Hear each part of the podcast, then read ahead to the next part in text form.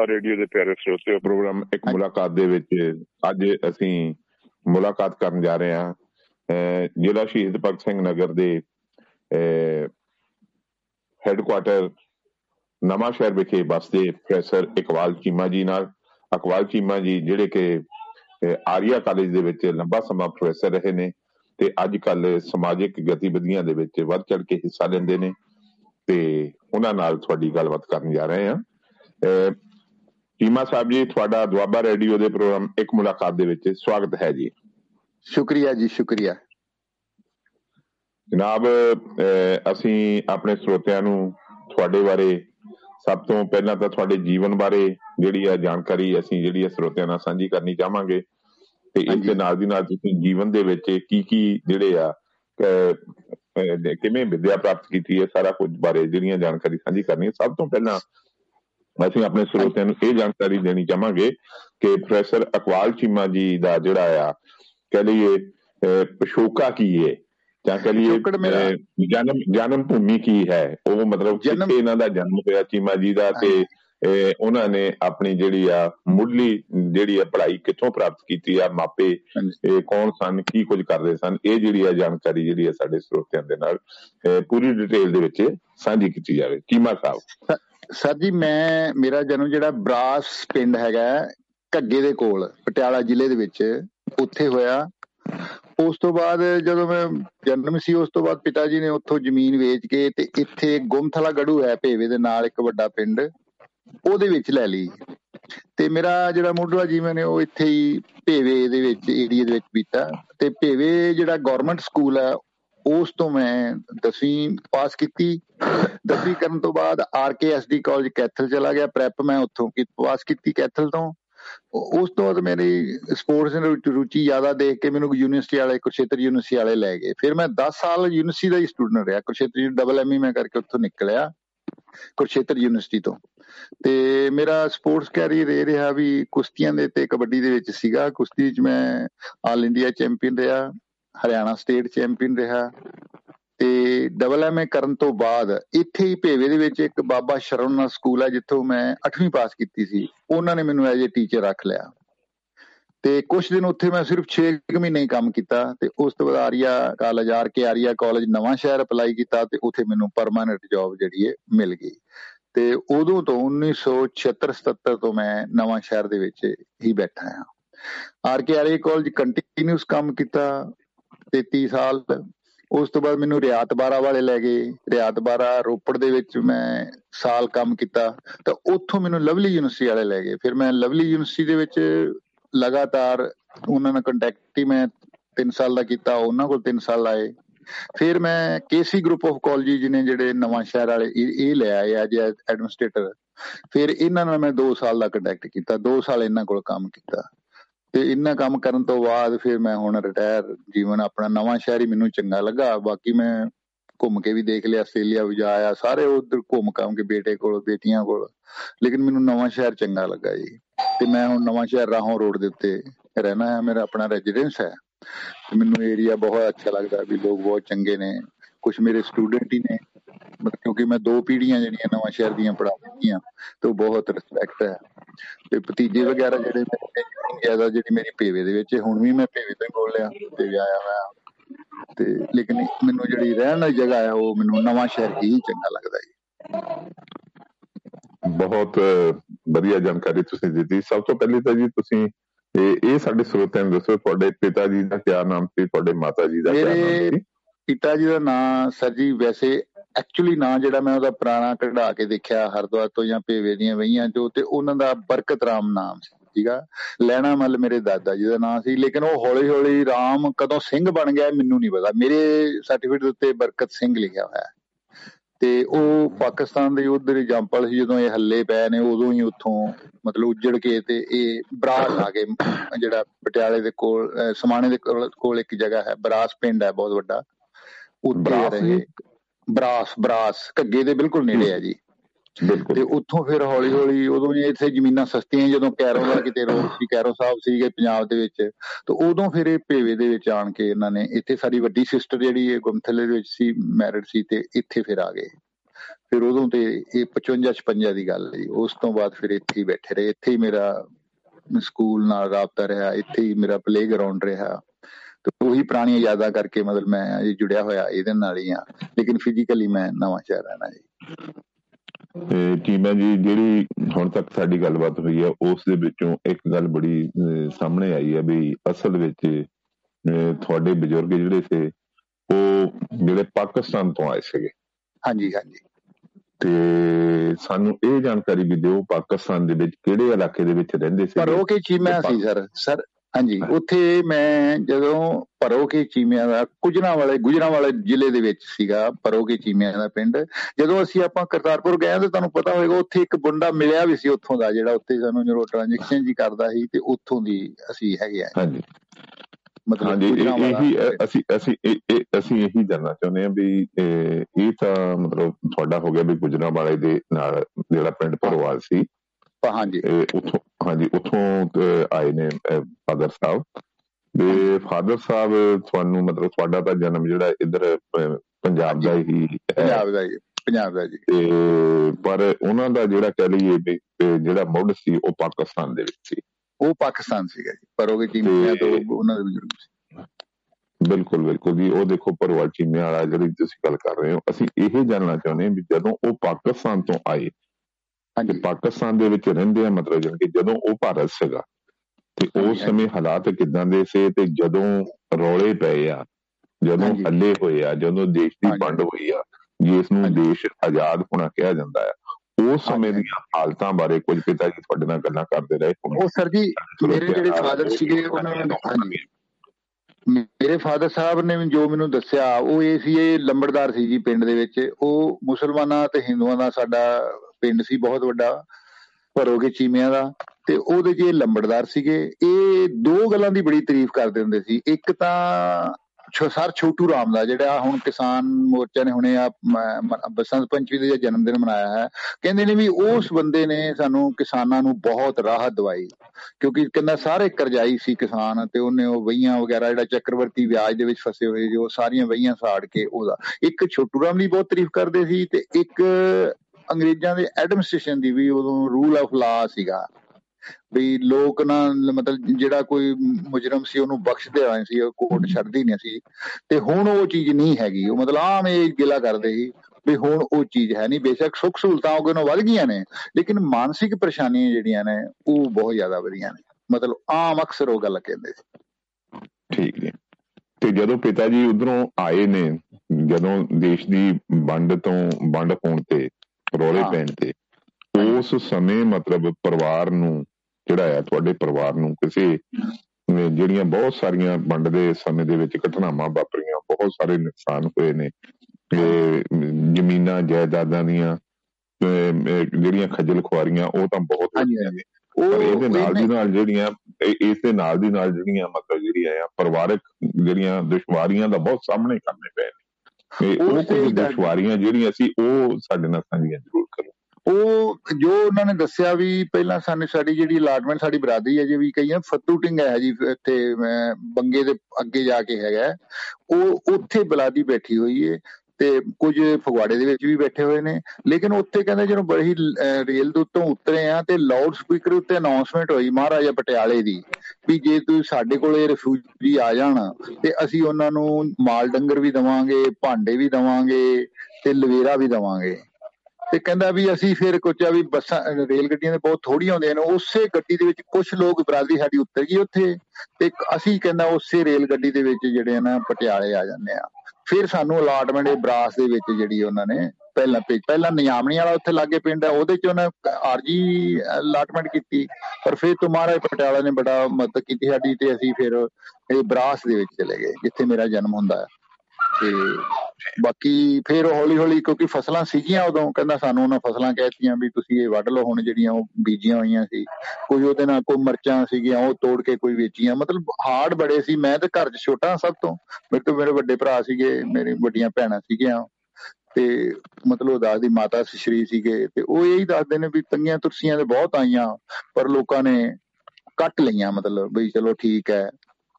ਜਿਵੇਂ ਜਿਹੜੀ ਰਜਾ ਦੇ ਵਿੱਚ ਰੱਖੇ ਕਿਉਂਕਿ ਥੋੜੇ ਰਿਲੀਜੀਅਸ ਪੱਖ ਦੇ ਵੱਲ ਜ਼ਿਆਦਾ ਸੀ ਵਿਸ਼ਵਾਸ ਜ਼ਿਆਦਾ ਕਰਦੇ ਸੀ ਗੁਰਦੁਆਰੇ ਜਾਣਾ ਤੇ ਉਹ ਕਰਨਾ ਉਹਨਾਂ ਉਹਨਾਂ ਦਾ ਜ਼ਿਆਦਾ ਵਿਸ਼ਵਾਸ ਸੀ।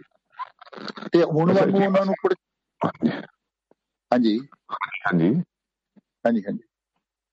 ਤੇ ਜੀਮਾ ਸਾਹਿਬ ਅਸੀਂ ਇਹ ਵੀ ਜਾਣਨਾ ਚਾਹਾਂਗੇ ਵੀ ਜਦੋਂ ਪਰਿਵਾਰ ਉਧਰੋਂ ਆਏ ਆ ਕੋਈ ਨੁਕਸਾਨ ਤੇ ਨਹੀਂ ਹੋਇਆ ਕਿਉਂਕਿ ਉਦੋਂ ਸਮੇਂ ਜਿਹੜੀ ਆ ਬਹੁਤ ਸਾਰੀ ਸਾਡਾ ਨਹੀਂ ਹੋਇਆ ਬਹੁਤ ਸਾਰੀ ਕਤਰੋ ਜੋ ਉਹਨਾਂ ਨੇ ਦੱਸਿਆ, ਸਾਡਾ ਪੂਰਾ ਨਹੀਂ ਨੁਕਸਾਨ ਹੋਇਆ, ਸਰ।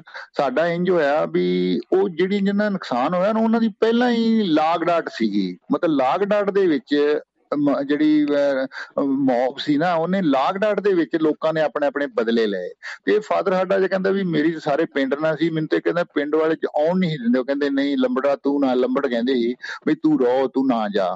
ਕਹਿੰਦਾ, ਮੈਨੂੰ ਤੇ ਸਾਰਾ ਪਿੰਡ ਜਦਾ ਹੈ, ਪਰ ਲੇਕਿਨ ਪਹਿਲਾਂ ਅਸੀਂ ਰਹਿ ਗਏ, ਜਦੋਂ ਵੇਖਿਆ ਵੀ ਸਾਰੇ ਰਿਸ਼ਤੇਦਾਰ ਟੁਰ ਗਏ ਨੇ। ਵੀ ਇੱਥੇ ਸਾਡਾ ਤਾਂ ਕੋਈ ਰਿਹਾ ਹੀ ਨਹੀਂ। ਸਾਰੇ ਜਦੋਂ ਲੈ ਇਹਨਾਂ ਲੇਟ ਫੈਸਲਾ ਲਿਆ ਹੁੰਦਾ ਮਤਲਬ ਕਹਿੰਦਾ ਇਹ ਬਾਅਦ ਦੇ ਵਿੱਚ ਜਦੋਂ ਗੋਰਖਾ ਪਲਟਣ ਆ ਜਾਂਦੀ ਹੈ ਪੰਜਾਬ ਦੇ ਵਿੱਚ, ਕਿਉਂਕਿ ਪਹਿਲਾਂ ਤੇ ਜਿਹੜੀ ਪੁਲਿਸ ਸੀ ਉਹ ਵੀ ਨਾਲ ਲੜ ਗਈ ਸੀ, ਜਿੱਦਾਂ ਦੰਗਾ ਦੰਗਈ ਹੁੰਦੇ ਹਨ, ਉਦਾਂ ਦੀ ਪੁਲਿਸ ਹੋ ਜਾਂਦੀ ਸੀ। ਕਹਿੰਦਾ ਫਿਰ ਜਦੋਂ ਇਹ ਮਿਲਟਰੀ ਆ ਗਈ ਏ ਤੇ ਗੋਰਖਾ ਰੈਜੀਮੈਂਟ ਆ ਜਾਂਦੀ ਤੇ ਫਿਰ ਉਹਦੇ ਚ ਕਹਿੰਦਾ ਫਿਰ ਉਸ ਵੇਲੇ ਸਾਨੂੰ ਸਾਰੇ ਪਿੰਡ ਨੇ ਆਪ ਸਾਨੂੰ ਉਹ ਟਰੱਕਾਂ ਤੱਕ ਛੱਡ ਕੇ ਆਏ, ਜਿਹੜੇ ਉਹ ਕਾਨਵਾਂ ਵਾਲੇ ਟਰੱਕ ਸੀਗੇ। ਮਤਲਬ ਉਹ ਇਹੀ ਦੱਸਦੇ ਸੀ ਵੀ ਜਿਨ੍ਹਾਂ ਦੀ ਵੱਟ ਤੱਕ ਉਹਨਾਂ ਦੀ ਹੋਈ ਆ ਵੀ ਜਿਹੜੇ ਜਾਂ ਤੇ ਕੋਈ ਥੋੜੇ ਪਹਿਲਾਂ ਨਜ਼ਰਾਂ ਚੜੇ ਹੋਏ ਸ਼ਰਾਬੀ ਤੱਤ ਸੀਗੇ। ਮਤਲਬ ਭਲਾ ਮਾਨਸ ਨੇ ਜ਼ਿਆਦਾ ਨੁਕਸਾਨ ਬੱਚਿਆਂ ਦਾ ਤੇ ਔਰਤਾਂ ਦਾ ਹੋਇਆ। ਜਿਹੜੇ ਮਰਦ ਥੋੜੇ ਤਗੜੇ ਸੀ ਕੀਏ ਜਾਣਾ ਸੀ ਉਹਨਾਂ ਦਾ ਕੋਈ ਬਹੁਤਾ ਨੁਕਸਾਨ ਨਹੀਂ ਹੋਇਆ। ਉਹਨਾਂ ਆਪਣਾ ਡਿਫੈਂਸ ਕਰ ਲਿਆ, ਕਿਉਂਕਿ ਲੋਕੀ ਜਿਵੇਂ ਕਬੀਲਾ ਸੋਚ ਸੀ, ਕਬੀਲੇ ਵਾਂਗੂ ਹੁਣ ਸਾਡੀ ਉੱਥੇ ਜਿੰਨੇ ਘਰ ਸੀਗੇ ਬਰਾਦਰੀ ਦੇ, ਹੁਣ ਕੁਝ ਪਟਿਆਲੇ ਬੈਠੇ ਨੇ, ਕੁਝ ਫਗਵਾੜੇ ਕੋਲ ਬੈਠੇ ਨੇ, ਤੇ ਉਹ ਸਾਰੇ ਇਕੱਠੇ ਹੀ ਮੂਵ ਕੀਤੇ, ਤੇ ਇਹਨਾਂ ਦਾ ਕੋਈ ਨੁਕਸਾਨ ਨਹੀਂ ਸਾਡੇ ਦਾ, ਨਾ ਕਿਸੇ ਨੇ ਕੋਈ ਵੱਡ ਟੁੱਕ ਹੋਈ ਹੈ ਤੇ ਹੁਣ ਦੋ ਜੋ ਜੁੜੇ ਹੋਏ ਨੇ, ਉੱਥੋਂ ਦੇ ਭਰੋਗੇ ਕੀਮਿਆਂ ਦੇ, ਤੇ ਉਹ ਜਿਹਨੂੰ ਫੋਨ ਫਾਨ ਕਰਦੇ ਨੇ, ਤੇ ਉਹ ਜ਼ੁਬਾਨ ਸਾਡੀ ਹੋਣ ਕਰਕੇ ਬੜੀ ਮਿੱਠੀ ਲੱਗਦੀ ਏ। ਤੇ ਉਹਨਾਂ ਨੂੰ ਚਾਰਨ ਪਤਾ ਤਾਂ ਹੈ ਨਹੀਂ ਨਵੀਂ ਪੀੜ੍ਹੀ ਆ ਗਈ ਵੀ ਪੁਰਾਣੀ ਪੀੜ੍ਹੀ ਤੇ ਰਹੀ ਨਹੀਂ ਹੁਣ। ਤੇ ਉਹ ਬਸ ਇਦਾਂ ਹੀ ਸਾਂਝੇ ਕਰੀਦੇ ਨੇ ਵੀ ਇਮੋਸ਼ਨਲ ਜਿਹੜੇ ਨੇ, ਉਹਨਾਂ ਨੂੰ ਜੁੜ ਲੱਗਿਆ ਥੋੜਾ ਟਾਈਮ ਲੱਗਾ ਸਾਡੇ ਬਜ਼ੁਰਗਾਂ ਨੂੰ। ਠੀਕ ਹੈ ਤੇ ਜੀਮਾ ਸਾਹਿਬ ਫਿਰ, ਦੇਖੋ ਕਹ ਲਈਏ ਵੀ ਜੜ ਕਿਤੇ ਦੀ ਸੀ ਤੇ ਉਹ ਬੂਟਾ ਕਿਤੇ ਆ ਕੇ ਜਿਹੜਾ ਲੱਗਿਆ। ਤੇ ਉਹਨੂੰ ਉੱਥੇ ਆਣ ਕੇ ਜੜ ਫੜੀ ਤੇ ਮੁੜ ਕੇ ਫਿਰ ਜਿਹੜਾ ਇਹ ਵਾਧਾ ਫੁੱਲਦਾ ਜਿਹੜਾ ਸੀ ਉਹ ਫਿਰ ਪੱਟ ਕੇ ਆਪਣੇ ਆਪ ਨੂੰ ਜਿਹੜਾ ਆ ਉਹਨਾਂ ਨੇ ਮਤਲਬ ਜਿਹੜਾ ਆ ਖੇਤਰ ਦੇ ਵਿੱਚ ਲੈ ਗਏ ਨੇ। ਠੀਕ ਨਹੀਂ ਜਿਹੜਾ ਕੁਰਸ਼ੇਤਰ ਦੇ ਵਿੱਚ ਲੈ ਗਿਆ ਕੁਰਸ਼ੇਤਰ ਤੋਂ ਮਤਲਬ ਜਿਹੜਾ ਆ ਤੁਸੀਂ ਮਤਲਬ ਉੱਥੇ ਆਪਣੀ ਸਿੱਖਿਆ ਪ੍ਰਾਪਤ ਕੀਤੀ। ਸਿੱਖਿਆ ਪ੍ਰਾਪਤ ਕਰਨ ਤੋਂ ਬਾਅਦ ਜਿਹੜਾ ਕਹ ਲਈਏ ਵੀ ਰੋਜ਼ਗਾਰ ਦਾ ਜਿਹੜਾ ਸਫ਼ਰ ਵੀ ਜਿਹੜਾ ਉਧਰੋਂ ਤੁਸੀਂ ਸ਼ੁਰੂ ਕੀਤਾ। ਸਾਡੀ ਮੈਨੂੰ ਫਿਰ ਹੌਲੇ ਇਹ ਤੁਸੀਂ ਮਤਲਬ ਹਾਂਜੀ। ਹਾਂਜੀ। ਮੈਂ ਜਦੋਂ ਹਾਂਜੀ ਹਾਂਜੀ। ਰੋਜ਼ਗਾਰ ਦਾ ਜੋ ਅੱਜ ਚੱਲਣ ਨੇ ਅੱਜ ਨੂੰ ਮੈਂ ਪਹਿਲਾਂ ਦੱਸਣਾ ਜਦੋਂ ਮੈਂ ਜਵਾਨ ਉਦੋਂ ਹੋਇਆ ਜਦ ਡਬਲ ਐਮਏ ਕਰਸ਼ਤਰੀ ਸੀ ਤੇ ਉਦੋਂ ਬੰਸੀ ਲਾਲ ਦਾ ਰਾਜ ਸੀਗਾ ਜੀ। ਤੇ ਬੜੀ ਕੜਿੱਤਨ ਸੀਗੀ। ਤੇ ਮੈਂ ਕਈ ਵਾਰਾਂ ਕਈ ਟੈਸਟ ਕਲੀਅਰ ਕੀਤੇ ਜਦੋਂ ਫਾਈਨਲ ਇੰਟਰਵਿਊ ਜਾਣਾ ਤੇ ਉਹਨਾਂ ਨੇ ਇੱਕੋ ਹੀ ਕਹਿਣਾ ਇੱਕੋ ਗੱਲ ਆ ਰਿਹਾ ਭਾਈ ਅਗਰ ਨੌਕਰੀ ਕਰਨੀ ਥੀ ਤਾਂ ਜਾਟ ਨਹੀਂ ਕੇ ਪੇਟ ਤੇ ਪੈਦਾ ਹੋਣਾ ਥਾ। ਤੇ ਇਦਾਂ ਦੇ ਗੱਲ-ਗੁਲ ਸੁਣ ਕੇ ਫਿਰ ਮੈਂ ਕੀ ਕੀਤਾ ਮੱਝਾਂ ਬਣਾ ਲੀਆਂ ਡੈਰੀ ਬਣਾ ਲਈ ਵੀ ਚਲੋ ਠੀਕ ਹੈ ਵੀ ਉਹਨੂੰ ਨਿਰਵਾਹ ਤੇ ਕਰਨਾ ਹੀ ਇੱਥੇ ਰਹਿਣਾ। ਤੇ ਫਿਰ ਮੈਨੂੰ ਬਾਬਾ ਸ਼ਰੋਨਾਥ ਨੇ ਜਿਹੜਾ ਸਕੂਲ ਆ ਇੱਥੇ ਨਵਾਂ ਨਵਾਂ ਖੁੱਲਿਆ ਸੀ ਉਦੋਂ ਤੇ ਇੱਥੋਂ ਦੇ ਜਿਹੜੇ ਹੈਡਮਾਸਟਰ ਸੀ ਉਹ ਮਤਲਬ ਮੈਨੂੰ ਪੁਰਾਣੇ ਮੈਂ ਕਿਉਂਕਿ ਮੈਂ ਉਸ ਸਕੂਲ ਦਾ ਸਟੂਡੈਂਟ ਸੀ ਉਹ ਕਹਿੰਦਾ ਵੀ ਮੈਂ ਆਪਣੇ ਬੱਚਿਆਂ ਨੂੰ ਦਿਖਾਣਾ ਵੀ ਤੁਸੀਂ ਮੇਰੇ ਕੋਲ ਕੰਮ ਕਰੋ। ਤੇ ਤੁਸੀਂ ਹੈਰਾਨ ਹੋਗੇ ਮੇਰੇ ਕੋਲ ਜੇ ਅਪਾਇੰਟਮੈਂਟ ਪਈ ਹੈ 350 ਰੁਪਏ ਮਹੀਨੇ ਦੇ ਮੈਂ ਉਸ ਸਕੂਲ ਦੇ ਵਿੱਚ ਨੌਕਰੀ ਸ਼ੁਰੂ ਕੀਤੀ। ਤੇ ਪਰ ਉਹਦੇ ਵਿੱਚ ਮੇਰਾ ਇੰਨਾ ਲਿਊ ਬਣ ਗਿਆ ਕਲਿਊ ਬਣ ਗਿਆ ਉਹਦੇ ਨਾਲ ਕਿ ਮੈਨੂੰ ਕੋਈ ਨੌਲੇਜ ਵੀ ਜੋ ਹੋ ਗਿਆ, ਮਤਲਬ ਪ੍ਰੈਕਟੀਕਲ ਨੌਲੇਜ ਹੋਇਆ ਪਹਿਲਾਂ ਥਿਓਰੈਟੀਕਲ ਸੀਗਾ। ਤੇ ਉਹ ਮੈਂ ਆਰੀਆ ਕਾਲਜ ਆਰਕੇਆਰੀ ਕਾਲਜ ਨਵਾਂ ਸ਼ਹਿਰ ਵੈਕੈਂਸੀ ਖਾਲੀ ਹੋਈ ਤੇ ਉੱਥੇ ਮੈਂ ਅਪਲਾਈ ਕੀਤਾ। ਤੇ ਮੈਨੂੰ ਕੋਈ ਜਾਣਦਾ ਨਹੀਂ, ਬਲਕਿ ਉੱਥੇ ਮੈਂ ਗੁਰਦੁਆਰੇ ਸੁੱਤਾ, ਸਿੰਘ ਸਭਾ ਗੁਰਦੁਆਰਾ, ਚੰਡੀਗੜ੍ਹ ਜਾਉਂਗੇ ਉੱਥੇ ਸੋ ਕੇ ਸਵੇਰੇ ਜਾ ਕੇ ਇੰਟਰਵਿਊ ਦਿੱਤਾ, ਜਦੋਂ ਉਹਨਾਂ ਨੇ ਮੇਰੇ ਮੈਂਟਲ ਮੂਡਲ ਵੇਖੇ, ਸਾਰਾ ਕੁਝ ਕੀਤਾ। ਤੇ ਉਹਨਾਂ ਨੇ ਮੈਨੂੰ ਇੱਕੋ ਹੀ ਸਵਾਲ ਪੁੱਛਿਆ, ਆਰੀਆ ਸਮਾਜੀਆਂ ਨੇ ਜਲੰਧਰ ਦੇ ਸ਼ੂਨੀ ਕੁਮਾਰ ਜਿਹੜਾ ਵਕੀਲ ਸੀਗਾ ਹੈੱਡ ਕਹਿੰਦਾ ਵੀ ਤੈਨੂੰ ਨੌਕਰੀ ਕਿਉਂ ਨਹੀਂ ਮਿਲੀ? ਵੀ ਤੂੰ ਤੇ ਇੰਨੀ ਤੋਂ ਡਬਲ ਐਮਏ ਕੀਤੀ ਹੋਈ ਹੈ ਇੰਨੇ ਤੇਰੇ ਕੋਲ ਮੈਡਲ ਨੇ ਆ ਨੇ, ਕਿਉਂ ਨਹੀਂ ਮਿਲੀ? ਤੇ ਮੈਂ ਉਹਨਾਂ ਨੂੰ ਕਲੀਅਰ ਕਹਿਤਾ ਮੈਂ ਕਿਹਾ ਜੀ ਜਦੋਂ ਮੈਂ ਹਰਿਆਣੇ 'ਚ ਕੋਈ ਇੰਟਰਵਿਊ ਦਿੰਦਾ, ਤੇ ਉਹ ਇੱਕੋ ਹੀ ਗੱਲ ਕਹਿੰਦੇ ਨੇ ਬਈ we have no need of hair cutter Sikh ਤੇ ਜਦੋਂ ਮੈਂ ਪੰਜਾਬ 'ਚ ਆਉਣਾ, ਤੇ ਇਹ ਵੀ ਇਹੀ ਗੱਲ ਕਹਿ ਦਿੰਦੇ ਨੇ। ਇਹ ਵੀ ਕਹਿੰਦੇ ਨੇ ਵੀ ਤੁਸੀਂ ਜੀ ਵਾਲ ਕਟਾਏ ਹੋਏ ਨੇ, ਤੁਹਾਡੀ ਕੋਈ ਲੋੜ ਨਹੀਂ ਕਈ ਜਗ੍ਹਾ ਤੇ ਮੈਂ ਭਾਗੋ ਮਾਜਰੇ ਜਾਂ ਹੋਰ ਕਈ ਇੰਟਰਵਿਊ ਕਲੀਅਰ ਕੀਤੇ ਲੇਕਿਨ ਉਹਨਾਂ ਨੇ ਮੈਨੂੰ ਅਪਾਇੰਟਮੈਂਟ ਨਹੀਂ ਦਿੱਤਾ। ਲੇਕਿਨ ਆਰ ਕੇ ਆਰੀਆ ਕਾਲਜ ਦੀ ਮੈਨੇਜਮੈਂਟ ਨੇ ਮੈਨੂੰ ਉਸੇ ਵੇਲੇ ਅਪਾਇੰਟਮੈਂਟ ਦਿੱਤਾ। ਔਰ ਤੁਸੀਂ ਸੁਣ ਕੇ ਹੈਰਾਨ ਹੋਵੋਗੇ ਕਿ ਉਸ ਤੋਂ ਬਾਅਦ ਮਤਲਬ ਮੈਨੂੰ ਦੋ ਦੋ ਇੰਕਰੀਮੈਂਟ ਦਿੰਦੇ ਰਹੇ, ਜਦੋਂ ਕਿ ਅਥੋਰਾਈਜ਼ ਇੱਕ ਹੀ ਇੰਕਰੀਮੈਂਟ ਹੁੰਦਾ ਸੀ। ਬਸ ਇਹ ਹੈ ਮੇਰਾ ਇਹਨਾਂ ਨਾਲ ਮਾਹੌਲ ਬਣਿਆ ਵੀ ਮੈਂ ਫਿਰ ਇੱਥੋਂ ਨਿਕਲ ਹੀ ਨਹੀਂ ਸਕਿਆ ਨਾ ਮੋਹ ਦਿੱਤਾ ਆਰ ਕੈਰੀ ਕਾਲਜ ਮੈਨੇਜਮੈਂਟ ਬਹੁਤ ਅੱਛੀ ਸੀਗੀ। ਕਾਲਜ ਬਹੁਤ ਪੁਰਾਣਾ, ਜਵਾਹਰ ਲਾਲ ਨਹਿਰੂ ਜੀ ਨੇ ਦੀ ਫਾਊਂਡੇਸ਼ਨ ਰੱਖੀ, ਪੁਰਾਣਾ ਕਾਲਜ ਸੀਗਾ ਸਟੈਬਲਿਸ਼ ਸੀ ਤੇ ਫਿਰ ਮੈਂ ਇੱਥੇ ਇਹਨਾਂ ਨਾਲ ਹੀ ਜੁੜਿਆ ਰਿਹਾ। ਉਤਰਾ ਚੜਾ ਆਉਂਦੇ ਰਹੇ ਮੇਰੇ ਸਾਹਮਣੇ ਹੀ। ਪਹਿਲਾਂ ਨੈਕਸਲੈਂਡ ਮੂਵਮੈਂਟ ਚੱਲੀ, ਜਿਹਨੂੰ ਬਾਦਲ ਸਾਹਿਬ ਚੀਫ ਮਿਨਿਸਟਰ ਸੀਗੇ। ਉਸ ਤੋਂ ਬਾਅਦ ਮੂਵਮੈਂਟਾਂ ਬਦਲਦੀਆਂ ਰਹੀਆਂ। ਫਿਰ ਖਾੜਕੂ ਲਹਿਰ ਵੀ ਆ ਗਈ।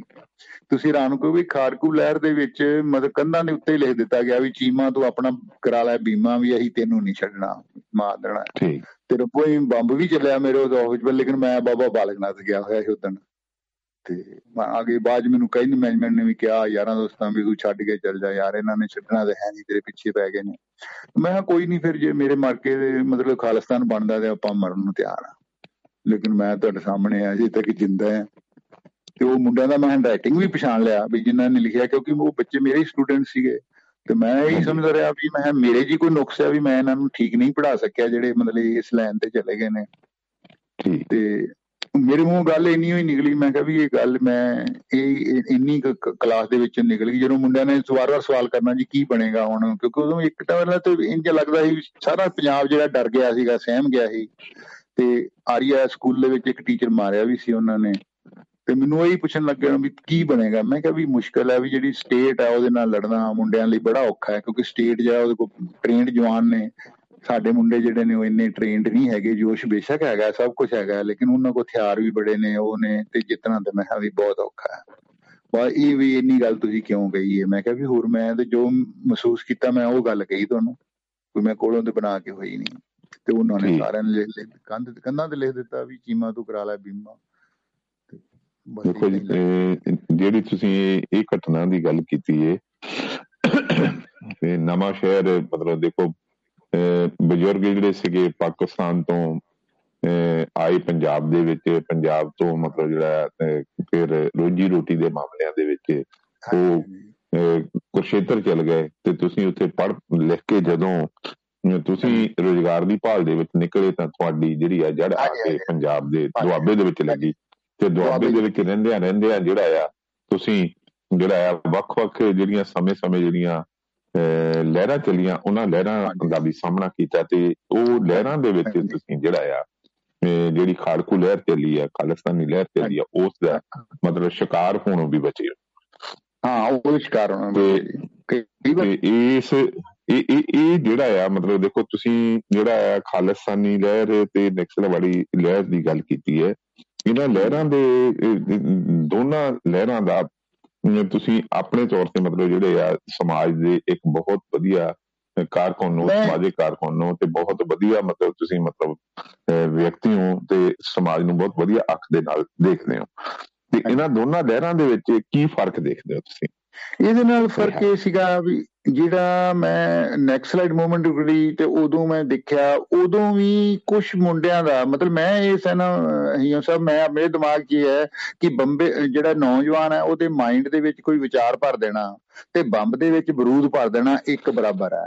ਬੰਬ ਵਾਲਾ ਬਰੂਦ ਤੇ ਹੋ ਸਕਦਾ ਫੀਤਾ ਗਿੱਲਾ ਹੋਣ ਕਰਕੇ, ਸਿੱਲਾ ਹੋਣ ਕਰਕੇ ਨਾ ਚੱਲੇ, ਲੇਕਿਨ ਜਿਹੜਾ ਵਿਚਾਰ ਹੈ ਨਾ, ਉਹ ਬੰਦੇ ਨੂੰ ਨਹੀਂ ਟਿਕਣ ਦਿੰਦਾ ਨੈਕਸਟ ਮੂਮੈਂਟ 'ਚ ਮੈਂ ਸਮਝਿਆ ਵੀ ਕੁਝ ਜੋ ਨੌਜਵਾਨ ਮੁੰਡੇ ਸਨ, ਉਹਨਾਂ ਦੀ ਐਸੀ ਸਕੂਲਿੰਗ ਹੋ ਗਈ, ਕੋਈ ਲੋਕਾਂ ਨੇ ਐਸਾ ਪਾਤਾ ਵੀ ਸਾਡੀਆਂ ਜਿਹੜੀਆਂ ਮੁਸ਼ਕਲਾਂ ਨੇ, ਉਹਨਾਂ ਦਾ ਆ ਹੱਲ ਹੈ ਤੇ ਇਹਨਾਂ ਨੂੰ ਆਪਾਂ ਕਰਾਂਗੇ। ਤੇ ਅੰਜ ਤੁਸੀਂ ਕਰੋਗੇ ਤੇ ਆਪਣਾ ਸਮਾਜ ਜਿਹੜਾ ਉਹ ਨਵਾਂ ਬਣ ਸਕਦਾ ਸਿੱਧਾ ਉਹਨਾਂ ਮੁੰਡਿਆਂ ਨੇ ਮਿਹਨਤ ਕੀਤੀ, ਕਈ ਮੁੰਡਿਆਂ ਨੇ ਬੜੀ ਦਲੇਰੀ ਕਰਕੇ ਉਹ ਕੀਤਾ। ਲੇਕਿਨ ਹੌਲੀ ਹੌਲੀ ਐਸੀ ਡਿਲੂਜਨ ਹੋਈ ਵੀ ਉਹਦੇ ਵਿੱਚ ਮਤਲਬ ਖਲਾ ਜਿਹਾ ਆ ਗਏ ਮੂਵਮੈਂਟ ਦੇ ਵਿੱਚ। ਕੁਝ ਬਾਦਲ ਸਾਹਿਬ ਦੀ ਸਰਕਾਰ ਆ ਗਈ ਇਹਨੇ ਸਖਤੀ ਬੜੀ ਕੀਤੀ। ਜਿਵੇਂ ਸਰਦਾਰ ਬੁੱਝਾ ਸਿੰਘ ਦਾ ਮਾਰਨਾ ਜਾਂ ਦੂਜਾ। ਉਹਦੇ ਨਾਲ ਫਿਰ ਜੇ ਕੁਝ ਮੂਵਮੈਂਟ ਜਿਹੜੀ ਫੜ ਰਹੀ ਸੀ, ਉਹ ਠੰਡੀ ਪੈ ਗਈ, ਉਹ ਦਬ ਗਈ ਤੇ ਮੂਵਮੈਂਟ ਤੇ ਜਿਹੜੀ ਖਾੜਕੂ ਲਹਿਰ ਸੀ, ਇਹ ਵੀ, ਇਹਦੇ ਵਿੱਚ ਵੀ ਇਹ ਸੀ ਕਿ ਕੁਝ ਮੁੰਡਿਆਂ ਦੇ ਦਿਮਾਗ ਦੇ ਵਿੱਚ ਇੰਨੀ ਗੱਲ ਉਹਨਾਂ ਨੇ ਭਰ ਦਿੱਤੀ ਗਈ। ਬਈ ਨਹੀਂ, ਸਾਡਾ ਜਿਹੜਾ ਹਾਲ ਆਇਆ ਵੀ ਸਾਡਾ ਖਾਲਿਸਤਾਨ ਇੱਕ ਉਹਨਾਂ ਤੇ ਲੱਗਦਾ ਸੀ ਕਿ ਬਣ ਗਿਆ ਕਿ ਬਣ ਗਿਆ। ਮਤਲਬ ਬਿਲਕੁਲ ਟੋਟਲ ਨਵਾਂ ਸ਼ਹਿਰ ਦੇ ਵਿੱਚ ਮੈਂ ਰਿਹਾ ਵੀ ਉੱਥੋਂ ਹਿੱਲ ਗਏ। ਚੰਗੇ ਚੰਗੇ ਘਰ ਘਰ ਜਿਹੜੇ ਨੇ ਉਹਨਾਂ ਨੇ, ਜੇ ਦੋ ਬੱਚੇ ਨੇ ਤੇ ਇੱਕ ਬੱਚੇ ਨੂੰ ਦਿੱਲੀ ਜਾਂ ਬਾਹਰ ਭੇਜ ਦਿੱਤਾ। ਦੂਜੇ ਬੱਚੇ ਨੂੰ ਕੋਲ ਰੱਖ ਲਿਆ, ਕਿਉਂਕਿ ਉਹਨਾਂ ਦੇ ਅੱਗੇ ਉਹੀ ਪਾਕਿਸਤਾਨ ਵਾਲੀ ਸੀ ਵੀ ਅੱਗੇ ਉੱਥੋਂ ਉਜੜਿਆਂ ਦੇ ਹੁਣ ਇੱਥੋਂ ਵੀ ਉਜੜਨਾ ਪੈਣਾ ਤੇ ਆਪਣੇ ਲੋਕਾਂ ਨੇ ਬਾਹਰ ਆਪਣੇ ਵਸੀਲੇ ਜਿਹੜੇ ਨੇ ਉਹ ਬਣਾ ਲਏ। ਲੇਕਿਨ ਉਸ ਤੋਂ ਬਾਅਦ ਫਿਰ ਜਦੋਂ ਇਹ ਬੇਅੰਤ ਸਿੰਘ ਦੀ ਸਰਕਾਰ ਆ ਜਾਂਦੀ ਹੈ, ਇਹਨਾਂ ਨੇ ਕੋਈ ਜਿਵੇਂ ਸਪੋਰਟਸ ਦਾ ਦੇ ਦਿੱਤਾ, ਦੂਜਾ ਅਲੋਰਮੈਂਟ ਦੇ ਕੇ, ਵੀ ਮੁੰਡਿਆਂ ਦੀ ਸਾਈਕੀ ਨੂੰ ਚੇਂਜ ਕੀਤਾ। ਮਤਲਬ ਸਾਇੰਟੀਫਿਕ ਤਰੀਕੇ ਨਾਲ ਹੌਲੀ ਹੌਲੀ ਹੌਲੀ ਹੌਲੀ ਉਹ ਜਿਹੜੀ ਮੂਵਮੈਂਟ ਹੈ, ਉਹ ਡਿਲੂਟ ਹੋਈ। ਬਾਹਰੋਂ ਸ਼ਰਧਾ ਇਹਨਾਂ ਨੇ ਸੀਲ ਕਰ ਲੀਆਂ ਵੀ ਬਾਹਰੋਂ ਜਿਹੜੀ ਸਪੋਰਟ ਆਉਂਦੀ, ਉਹ ਮਿਲੇ ਨਾ। ਪਰ ਮੈਂ ਤੇ ਇਹ ਸਮਝਦਾ ਵੀ ਇਹਨਾਂ ਮੂਵਮੈਂਟਾਂ ਦੋਨਾਂ ਦੇ ਪਿੱਛੇ ਵੱਧ ਇੰਤਜ਼ਾਮੀ ਜਿਹੜੀ ਹੁੰਦੀ ਹੈ ਨਾ, ਉਹ ਵੱਧ ਦੀ ਜਵਾਨੀ ਤੋਂ ਜਿਹੜਾ ਨੌਜਵਾਨ ਹੈ, ਜਿਹੜਾ ਮਤਲਬ ਅਗਾ ਵਧੂ ਸੋਚ ਵਾਲਾ ਹੁੰਦਾ ਤੇ ਔਰ ਦਲੇਰ ਹੁੰਦਾ ਉਹ ਉਹਦੇ ਵਿੱਚ ਕੁੱਦ ਪੈਂਦਾ ਵੀ ਚਲੋ ਜੋ ਹੋਏਗਾ ਫਿਰ ਵੇਖੀ ਜਾਏਗੀ। ਤੇ ਜਦੋਂ ਫਿਰ ਉਹ ਹੌਲੀ ਹੌਲੀ ਸਰਕਾਰਾਂ ਆਪਣੀਆਂ ਗਲਤੀਆਂ ਨੂੰ ਸੁਧਾਰਦੀਆਂ ਨੇ ਤੇ ਉਹ ਹੌਲੀ ਹੌਲੀ ਫੇਰ ਉਹ ਸ਼ਾਂਤ ਹੋਣ ਲੱਗ ਪੈਂਦੀ ਹੈ। ਤੇ ਐਡਮੈਂਟ ਸਟੇਟ ਦੇ ਖਿਲਾਫ ਲੜਨਾ ਬਈ ਜਿਹੜੇ ਅਨਆਰਗੇਨਾਈਜ਼ ਸੈਕਟਰ ਹੈ ਉਹਦੇ ਲਈ ਬਹੁਤ ਔਖਾ ਹੈ, ਕਿਉਂਕਿ ਆਰਗੇਨਾਈਜ਼ ਜਿਹੜੀ ਸਟੇਟ ਹੈ ਉਹਦੇ ਕੋਲ ਆਰਗੇਨਾਈਜ਼ ਜਿਹੜੀਆਂ ਸਿਕਿਉਰਿਟੀ ਫੋਰਸਿਸ ਨੇ, ਉਹਨਾਂ ਕੋਲ ਨਵੇਂ ਨਵੇਂ ਹਥਿਆਰ ਨੇ ਨਵੇਂ ਨਵੀਂ ਡਿਵਾਈਸਿਸ ਨੇ, ਜਿਵੇਂ ਹੁਣ ਤੁਸੀਂ ਵੇਖਿਆ ਹੋਣਾ ਉਹ ਛੱਬੀ, ਉੱਥੇ ਜਿਹੜੀ ਜਨਵਰੀ ਦੇ ਹੋਇਆ, ਕਿੰਨੀ ਛੇਤੀ ਉਹਨਾਂ ਨੇ ਬੰਦੇ ਉਹ ਜਿਹੜੇ ਨੇ ਫੜ ਲਏ। ਉਹ ਡਿਵਾਈਸਾਂ ਸਿਰ ਤੇ ਫੜ ਲਏ, ਆਵਾਜ਼ ਪਛਾਣ ਵਾਲੇ ਲਾਏ ਹੋਏ ਨੇ ਦੂਜੀ ਚੀਜ਼ਾਂ ਲਾਈਆਂ ਹੋਈਆਂ ਨੇ। ਤੇ ਹੁਣ ਜਿਹੜਾ ਵੈਸੇ ਐਕਚੁਅਲੀ ਹੁਣ ਅੱਜ ਦੀ ਗਵਰਨੈਂਸ ਜਿਹੜੀ ਹੈ ਉਹ ਸੌਖੀ ਹੋ ਗਈ ਹੈ ਲੇਕਿਨ ਜੇ ਤੁਹਾਡੇ ਕੋਲ ਟੈਕਨੋਲੋਜੀ ਨਵੀਂ ਹੈ, ਤੇ ਸਾਰੀਆਂ ਗੱਲਾਂ ਇਹ ਪੂਰੀਆਂ ਹੁੰਦੀਆਂ ਨੇ ਅਨਿਆਂ ਦੇ ਵਿੱਚੋਂ। ਜਦੋਂ ਬਾਅਦ ਕਿਸੇ ਨੂੰ ਜਸਟਿਸ ਨਹੀਂ ਮਿਲੇਗਾ, ਤੇ ਉਹ ਬੰਦਾ ਫਿਰ ਕੀ ਹੁੰਦਾ? ਤਾਂਗਵਾਜ਼ ਬਜੰਗ ਹੋ ਜਾਂਦਾ ਉਹ। ਉਹ ਫਿਰ ਬੰਦਾ ਹੋ ਜਾਂਦਾ ਤੇ ਜਦੋਂ ਫਿਰ ਦੋ ਚਾਰ ਇਕੱਠੇ ਹੋ ਜਾਂਦੇ ਨੇ ਤੇ ਫਿਰ ਉਹ ਹੌਲੀ ਹੌਲੀ ਇੱਕ ਮੂਵਮੈਂਟ ਬਣ ਜਾਂਦੀ ਹੈ। ਹੁਣ ਤੁਸੀਂ ਆ ਤੁਹਾਡੇ ਸਾਹਮਣੇ ਕਿਸਾਨ ਮੂਵਮੈਂਟ ਹੈ। ਛੋਟੀ ਜੀ ਗੱਲ ਤੋਂ ਉੱਤੋਂ ਸ਼ੁਰੂ ਹੋਈ, ਲੇਕਿਨ ਕਿੰਨਾ ਵੱਡਾ ਵਿਕਰਾਲ ਰੂਪ ਲੈ ਗਈ ਵੀ ਇਸ ਟਾਈਮ ਜਿਹੜੀ ਉਹ ਇੰਟਰਨੈਸ਼ਨਲ ਪ੍ਰੋਬਲਮ ਬਣ ਗਈ ਸਾਰੀ ਦੁਨੀਆ ਦੀ ਪ੍ਰੋਬਲਮ ਬਣ ਗਈ ਔਰ ਹੋ ਸਕਦਾ ਕੱਲ ਨੂੰ ਸਾਰੀ ਦੁਨੀਆ ਦੇ ਕਿਸਾਨ ਜਿਹੜੇ ਨੇ ਉਹ ਇਕੱਠੇ ਹੋ ਜਾਣ। ਤੇ ਮੂਵਮੈਂਟ ਤੇ ਇੱਕ ਮਾਝੇ ਤੋਂ ਹੀ ਆਪਾਂ, ਨਾ ਮਾਲਵੇ ਤੋਂ ਹੀ ਆਪਾਂ ਸ਼ੁਰੂ ਕਰਦੇ ਹਾਂ ਨਾ। ਮਾਲਵੇ ਤੋਂ ਕੁਝ ਕਿਸਾਨ ਜਿਹੜੇ ਨੇ ਇਕੱਠੇ ਹੋਏ, ਲੇਕਿਨ ਉਹਨਾਂ ਦੇ ਵਿੱਚ ਸਜਾਈ ਸੀ। ਹੌਲੀ ਹੌਲੀ ਹੌਲੀ ਹੌਲੀ ਉਹ ਵੱਡਾ ਵਿਕਰਾਲ ਰੂਪ ਲੈ ਕੇ ਚੱਲ ਗਈ। ਇਸੇ ਤਰ੍ਹਾਂ ਹੀ ਜਿੰਨੀਆਂ ਵੀ ਮੂਵਮੈਂਟ ਨੇ, ਜਿਵੇਂ ਆਪਾਂ ਕੋਈ ਸਮੁੰਦਰ ਦੇ ਵਿੱਚੋਂ ਕੋਈ ਲਹਿਰ ਉੱਠਦੀ ਹੈ ਛੋਟੀ ਜਿਹੀ ਤਰੰਗ ਹੁੰਦੀ ਲੇਕਿਨ ਉਹ ਹੌਲੀ ਹੌਲੀ ਹੌਲੀ ਹੌਲੀ ਸਾਰਾ ਤੂਫਾਨ ਦਾ ਜਾਂ ਸੁਨਾਮੀ ਦਾ ਰੂਪ ਲੈ ਲੈਂਦੀ ਹੈ। ਉਹ ਵੀ ਸਾਡਾ ਸਮਾਜ ਹੈ। ਵੀ ਜੇ ਸਮਾਜ ਵੱਲ ਪਹਿਲਾਂ ਹੀ ਆਪਾਂ ਇਨਸਾਫ ਕਰਦੇ ਰਹੀਏ ਕਿ ਜਰਨਲ ਪਬਲਿਕ ਦੇ ਵਿੱਚ ਰਵੇ ਵੀ ਨਹੀਂ, ਮੈਨੂੰ ਮਿਹਨਤ ਦਾ ਫਲ ਮਿਲੇਗਾ, ਮੈਂ ਮਿਹਨਤ ਕਰਾਂਗਾ ਤੇ ਖਾਵਾਂਗਾ। ਹੁਣ ਦੱਸੋ ਕਿ ਕਿੰਨੀ ਉੱਥੇ ਆਪਾਂ ਕਹਿੰਦੇ ਸਾਡੀ ਇਕਨੋਮੀ ਇੰਨੀ ਜ਼ਿਆਦਾ ਫਲੋਰਿਸ਼ ਕਿਵੇਂ ਹੋ ਜਾਏਗੀ ਵੀ ਇੰਨਾ ਲੱਖੇ ਕਿਸਾਨ ਜਿਹੜੇ ਨੇ, ਜਿਹੜੇ ਕਾਮੇ ਨੇ, ਜਿਹੜੇ 24 ਘੰਟੇ ਕੰਮ ਕਰਦੇ ਨੇ ਵਿਚਾਰੇ, ਉਹ ਉੱਥੇ ਬੈਠੇ ਹੋਏ ਨੇ ਤੇ ਤਜਰਬੇਕਾਰ ਵੀ ਨੇ। ਤੇ ਇਕਨੋਮੀ ਸਾਡੀ ਕੀ ਕਰੇ? ਤੇ ਜੇ ਇਕਨੋਮੀ ਵੱਧ ਵੀ ਜਾਵੇ ਤੇ ਕੀ ਕਰਾਂਗੇ? ਜਦੋਂ ਲੋਕ ਹੀ ਖੁਸ਼ ਨਾ ਹੋਏ ਇਕਨੋਮੀ ਲੋਕਾਂ ਦੇ ਖੁਸ਼ ਲਈ ਖੁਸ਼ੀ ਲਈ ਹੈ ਨਾ। ਤੇ ਜਦੋਂ ਸਾਡਾ ਬਹੁਤਾ ਤਬਕਾ ਜਿਹੜਾ ਵਰਕਿੰਗ ਕਲਾਸ ਹੈ, ਉਹ ਖੁਸ਼ ਹੀ ਨਹੀਂ ਹੋਏਗੀ ਤੇ ਫਿਰ ਕੀ ਫਾਇਦਾ ਇਕਨੋਮੀ ਜੇ ਇਕਨੋਮੀ ਦਾ ਵਿਚਾਰ ਸਾਡੇ ਕੋਲ ਛਿਲੜਾਂ ਵੱਧ ਵੀ ਗਈਆਂ, ਪਰ ਗੱਲ ਤੇ ਮਨ ਦੀ ਖੁਸ਼ੀ ਦੀ ਹੈ ਨਾ ਵੀ ਲੋਕ ਖੁਸ਼ ਹੋਣ ਵੀ ਠੀਕ ਹੈ ਵੀ ਐਡਮ ਸੇਨ ਬਹੁਤ ਅੱਛਾ ਹੈ। ਬਈ ਇਹ ਤੇ ਮੈਂ ਕਹਿੰਦਾ ਵੀ ਜਿਵੇਂ ਸਮਾਜ ਦੇ ਅੱਗੇ, ਐਵੇਂ ਖੋਤੇ ਦੇ ਅੱਗੇ ਗਾਜਰ ਹੈ ਤੇ ਪਿੱਛੇ ਡਾਂਗ ਹੈ। ਵੀ ਜਾਂ ਤੇ ਤੂੰ ਖੋਤੇ ਨੂੰ ਵੀ ਤੂੰ ਗਾਜਰ ਖਾ ਕੇ ਕੰਮ ਕਰ ਲਾ ਤੇ ਜਾਂ ਫਿਰ ਡਾਂਗ ਨਾਲ ਕੰਮ ਕਰ ਲੈ। ਪਰ ਉਹ ਜਿੱਥੇ ਦੋਵੇਂ ਚੀਜ਼ਾਂ ਦੇ ਵਿੱਚ ਲੂਜ਼ ਹੋ ਜਾਂਦੀ ਹੈ ਪੋਲਿਟਿਕਸ ਆ ਜਾਂਦੀ ਹੈ, ਉੱਥੇ ਫਿਰ ਨਿਰਾਸ਼ ਹੁੰਦਾ ਆਦਮੀ। ਹਾਂਜੀ ਚੀਮਾ ਜੀ ਤੁਸੀਂ ਗੱਲ ਕਰਦੇ ਕਰਦੇ ਮੈਂ ਜਿਹੜਾ ਸਵਾਲ ਕੀਤਾ ਸੀ ਵੀ ਖਾਲਿਸਤਾਨੀ ਲਹਿਰ ਤੇ ਨਿਕਤਰ ਵਾਲੀ ਲਹਿਰ। ਤੇ ਇਸ ਦੀ ਗੱਲ ਕਰਦੇ ਕਰਦੇ ਤੁਸੀਂ ਕਿਹਾ ਵੀ ਅਸਲ ਵਿੱਚ ਜੋ ਸਮਾਜੀ ਪ੍ਰਬੰਧ ਆ ਜਾਂ ਰਾਜਨੀਤਿਕ ਪ੍ਰਬੰਧ ਆ ਇਹਦੇ ਵਿੱਚ ਜੋ ਵੱਧ ਇੰਤਜ਼ਾਮੀਆਂ ਕੀਤੀ ਹੁੰਦੀ ਏ। ਜਾਂ ਵੱਧ ਇੰਤਜ਼ਾਮੀਆਂ ਹੁੰਦੀ ਹੈ ਮਾੜਾ ਪ੍ਰਬੰਧ ਜਿਹੜਾ ਹੁੰਦਾ ਏ। ਇਸ ਦੇ ਖਿਲਾਫ ਹੀ ਅਸਲ ਵਿੱਚ ਲੋਕ ਉੱਠਦੇ ਨੇ ਤੇ ਇਹ ਗੱਲ ਕਰਦੇ ਆ ਕਰਦੇ ਆ ਤੁਸੀਂ ਜਿਹੜੀ ਆ ਗੱਲ ਕੀਤੀ ਹੈ ਵੀ ਮੌਜੂਦਾ ਕਿਸਾਨ ਸੰਘਰਸ਼ ਦੀ ਮੌਜੂਦਾ ਕਿਸਾਨ ਸੰਘਰਸ਼ ਦੇ ਉੱਠਣ ਦੇ ਕੀ ਕਾਰਨ ਨੇ ਮੇਨ ਤੇ ਇਹਦੇ ਬਾਰੇ ਥੋੜਾ ਜਿਹਾ ਤੇ ਇਹਦਾ ਮੈਂ ਤੇ ਹੀਓ ਸਾਹਿਬ ਇਹ ਸਮਝਦਾ ਵੀ ਇਹ ਕਾਰਨ ਇੱਕ ਤੇ ਨਹੀਂ ਇਹ ਤਤਕਾਲੀ ਕਾਰਨ ਹੈ। ਮਤਲਬ ਇਹ ਇੱਕ ਕਾਰਨ ਸਾਨੂੰ ਤਤਕਾਲੀ ਕਾਰਨ ਨਜ਼ਰ ਆ ਰਿਹਾ ਐਕਚੁਅਲੀ ਪਿਛਲੇ 5-7 ਸਾਲ ਦੇ ਵਿੱਚ ਆਪਾਂ ਚਲੇ ਜਾਂਦੇ ਆ ਵੀ ਸਰਕਾਰ ਨੇ ਇੱਕ ਐਸੀ ਨੀਤੀ ਬਣਾ ਲਈ ਕਿ ਲਾਗਤ ਵਧਾਈ ਗਈ। ਜਿਵੇਂ ਹੁਣ ਪੈਸਟੀਸਾਈਡ ਸੀ ਜਿਹੜੀ ਛਿੜਕਾਅ ਹੁੰਦਾ ਉਹਦੇ ਉੱਤੇ ਜਿਹੜੀ ਛਿੜਕਾਅ ਕਰਨੇ ਦਵਾਈਆਂ, ਉਹਨਾਂ ਉੱਤੇ ਪਹਿਲਾਂ ਜੀਐਸਟੀ ਨਹੀਂ ਸੀ। ਹੁਣ 18% ਜੀਐਸਟੀ ਲਾਤੀ, ਉਹਦੇ ਰੇਟ ਵੱਧ ਗਏ। ਪਲੱਸ ਕੰਪਨੀਆਂ ਦੀ ਆਪਣੀ ਮੋਨੋਪੋਲੀ ਹੋ ਗਈ। ਫਿਰ ਬੀਜ ਜਿਹੜਾ ਹੈ, ਉਹ ਬੀਜ ਜਿਹੜਾ ਮਹਿੰਗਾ ਮਿਲਣਾ ਪਿਆ। 4-400 ਰੁਪਏ ਦੀ ਥੈਲੀ 4 ਕਿਲੋ ਦੀ ਮੱਕੀ ਦਾ ਹੁਣ ਜੇ ਬੀਜ ਗਿਆ।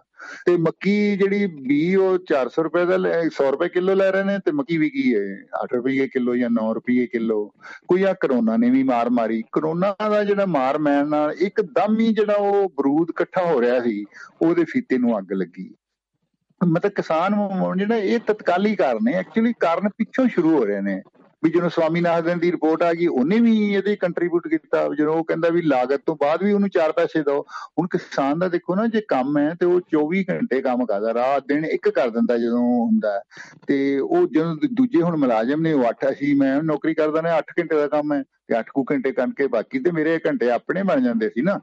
ਤੇ ਹੁਣ ਉਹ ਕਿਸਾਨ ਕੋਲ ਤੇ ਉਹ ਗੱਲ ਹੈ ਨਹੀਂ ਵੀ ਸਭ ਤੋਂ ਮਿਹਨਤ ਕਸ਼ ਉਹ ਉਹ ਹੈ ਤੇ ਸਭ ਤੋਂ ਜ਼ਿਆਦਾ ਵੀ ਹੈ 60% ਸਿੱਧੇ ਹੀ ਕਿਸਾਨ ਜੁੜੇ ਹੋਏ ਨੇ ਉਹਦੇ ਨਾਲ।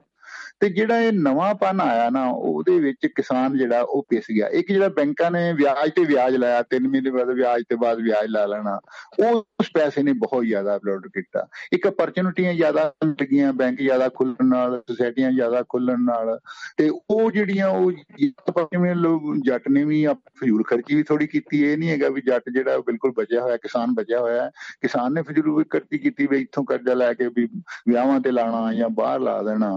ਤੇ ਉਹ ਉਹ ਉਹਦੇ ਨਾਲ ਜਿਹੜਾ ਕਿਸਾਨ ਹੈ, ਉਹ ਪਿਸ ਗਿਆ। ਪਿਸ ਤੇ ਪਹਿਲਾਂ ਵੀ ਰਿਹਾ ਸੀ, ਉਹ ਜ਼ਿਆਦਾ ਪਿਸ ਗਿਆ। ਤੇ ਉਹਦੇ ਨਾਲ ਫਿਰ ਉਹ ਜਦੋਂ ਖੁਦਕਸ਼ੀਆਂ, ਹੁਣ ਖੁਦਕਸ਼ੀਆਂ ਇੱਕ ਦਿਨ ਸਾਲ ਤੋਂ ਥੋੜਾ ਕਈ ਸਾਲਾਂ ਤੋਂ ਖੁਦਕਸ਼ੀਆਂ ਹੋ ਰਹੀਆਂ ਨੇ।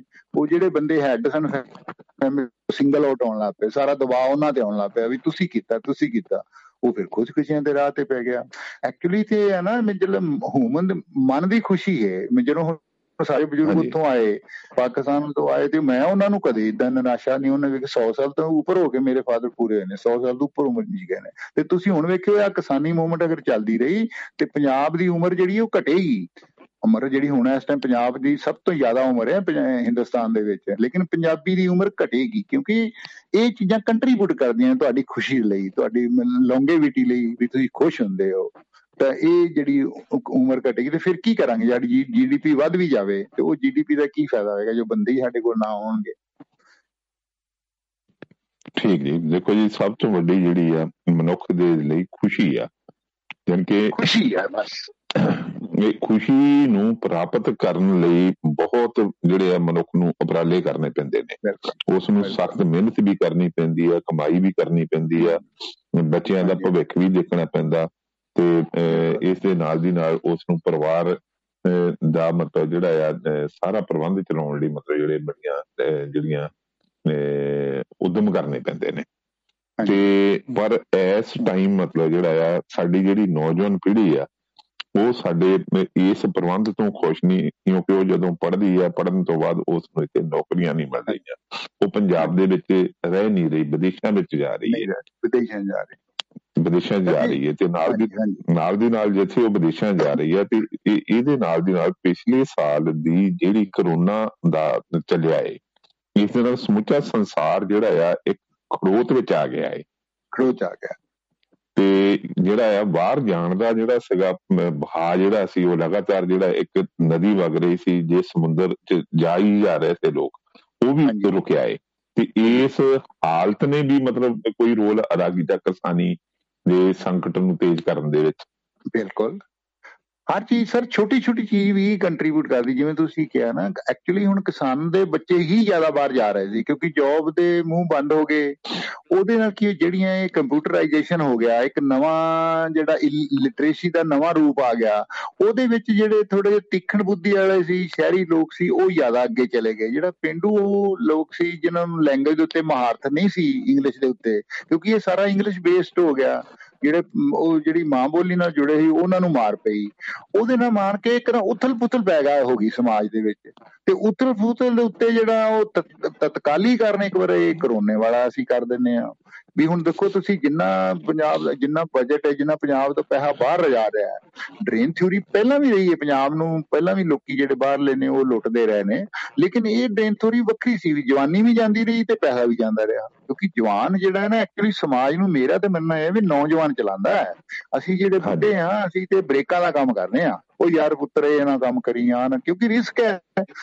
ਲਾਈਫ ਵਿੱਚ ਰਿਸਕ ਹੈ ਜੇ ਅੱਗੇ ਵਧਣਾ ਤੇ ਜਿੰਨਾ ਵੀ ਹੁੰਦਾ ਤੇ ਰਿਸਕ ਨੌਜਵਾਨ ਲੈ ਸਕਦਾ ਤੇ ਉਹ ਜਵਾਨੀ ਕੁਝ ਬਾਹਰ ਜਾਣ ਨਾਲ ਬਾਹਰ ਲੈਣ ਦੀ ਇਧਰ ਆਣ ਕੇ ਤੇ ਆਪਣੀ ਉਹ ਜਿਹੜੀ ਸ਼ਾਨੋ ਸ਼ੌਕਤ ਦਿਖਾਉਣ ਨਾਲ ਜਿਹੜਾ ਇੱਥੋਂ ਦਾ ਨੇਟਿਵ ਸੀਗਾ ਨੌਜਵਾਨ ਸੀ ਨੇਟਿਵ ਨੌਜਵਾਨ ਸੀ ਉਹਦੇ ਮਨ ਦੇ ਵਿੱਚ ਵੀ ਪਾਣੀ ਆਇਆ ਉਹਨੇ ਮਾਪਿਆਂ ਨੂੰ ਕਿਹਾ ਵੀ ਮੈਂ ਵੀ ਬਾਹਰ ਜਾਣਾ ਤੇ ਕਿੰਨਾ ਪੈਸਾ ਜਿਹੜਾ ਹੈ ਉਹ ਪੰਜਾਬ ਦਾ ਜਿਹੜਾ ਅੱਗੇ ਇਧਰ ਨੂੰ ਆ ਰਿਹਾ ਸੀ ਪੰਜਾਬ ਵੱਲ ਨੂੰ ਉਹ ਹੁਣ ਫਿਰ ਬਾਹਰ ਜਾਣਾ ਸ਼ੁਰੂ ਹੋ ਗਿਆ।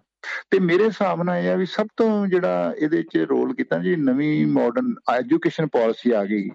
ਇਹ ਐਜੂਕੇਸ਼ਨ ਪਾਲਿਸੀ ਨੇ ਵੀ ਸਾਨੂੰ ਖਵਾਰ ਕੀਤਾ ਕਿਉਂਕਿ ਵਿੱਦਿਆ ਜਿਹੜੀ ਉਹ ਵੇਚਣ ਵਾਲੀ ਚੀਜ਼ ਨਹੀਂ ਹੈਗੀ।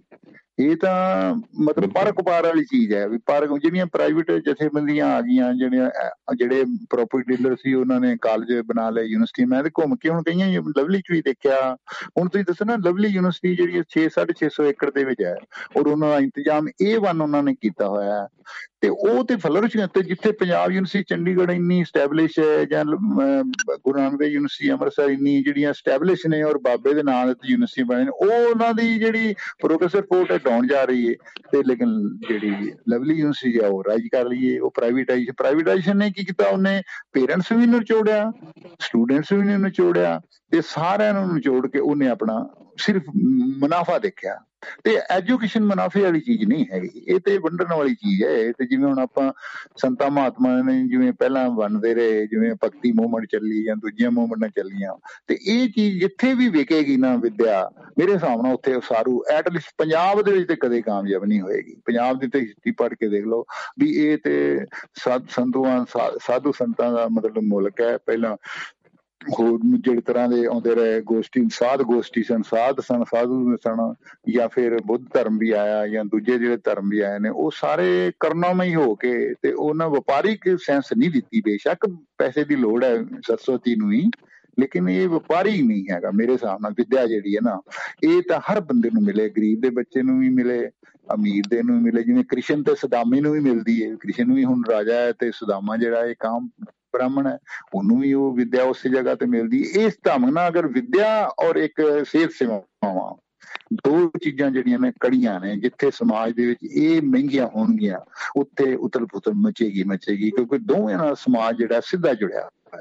ਤੇ ਹੁਣ ਆ ਤੀਜਾ ਮੈਨੇ ਆ ਨਾ ਜਿਹੜੀ ਕਰਤਾ ਜੇ ਕਮਰਸ਼ੀਅਲਾਈਜ਼ ਹੋ ਜਾਂਦਾ ਹੈ ਕਿ ਜਿਹੜੀ ਰੋਟੀ ਸਾਨੂੰ ਮਿਲਦੀ ਹੈ ਹੁਣ ਮੈਂ ਨਵੇਂ ਸ਼ਹਿਰ ਦੇ ਲੈ ਲਓ ਉਦਾਹਰਨ, ਵੀ ਉਹ ਗਦਾਮ ਭਰੇ ਹੋਏ ਨੇ ਰੇਲਵੇ ਸਟੇਸ਼ਨ ਤੇ ਨਾਲ ਹੀ ਕੋਲਡ ਕੋੜੀ ਆਸ਼ਰਮ, ਮੈਂ ਉਹ ਭੁੱਖੇ ਬੈਠੇ ਵਿਚਾਰੇ ਉਹ ਤੁਹਾਡੇ ਮੇਰੇ ਵਰਗੇ ਵੇਚਦੇ ਨੇ ਕੋਈ ਆਵੇ ਤੇ ਸਾਨੂੰ ਰੋਟੀ ਦੇ ਜਵੇ।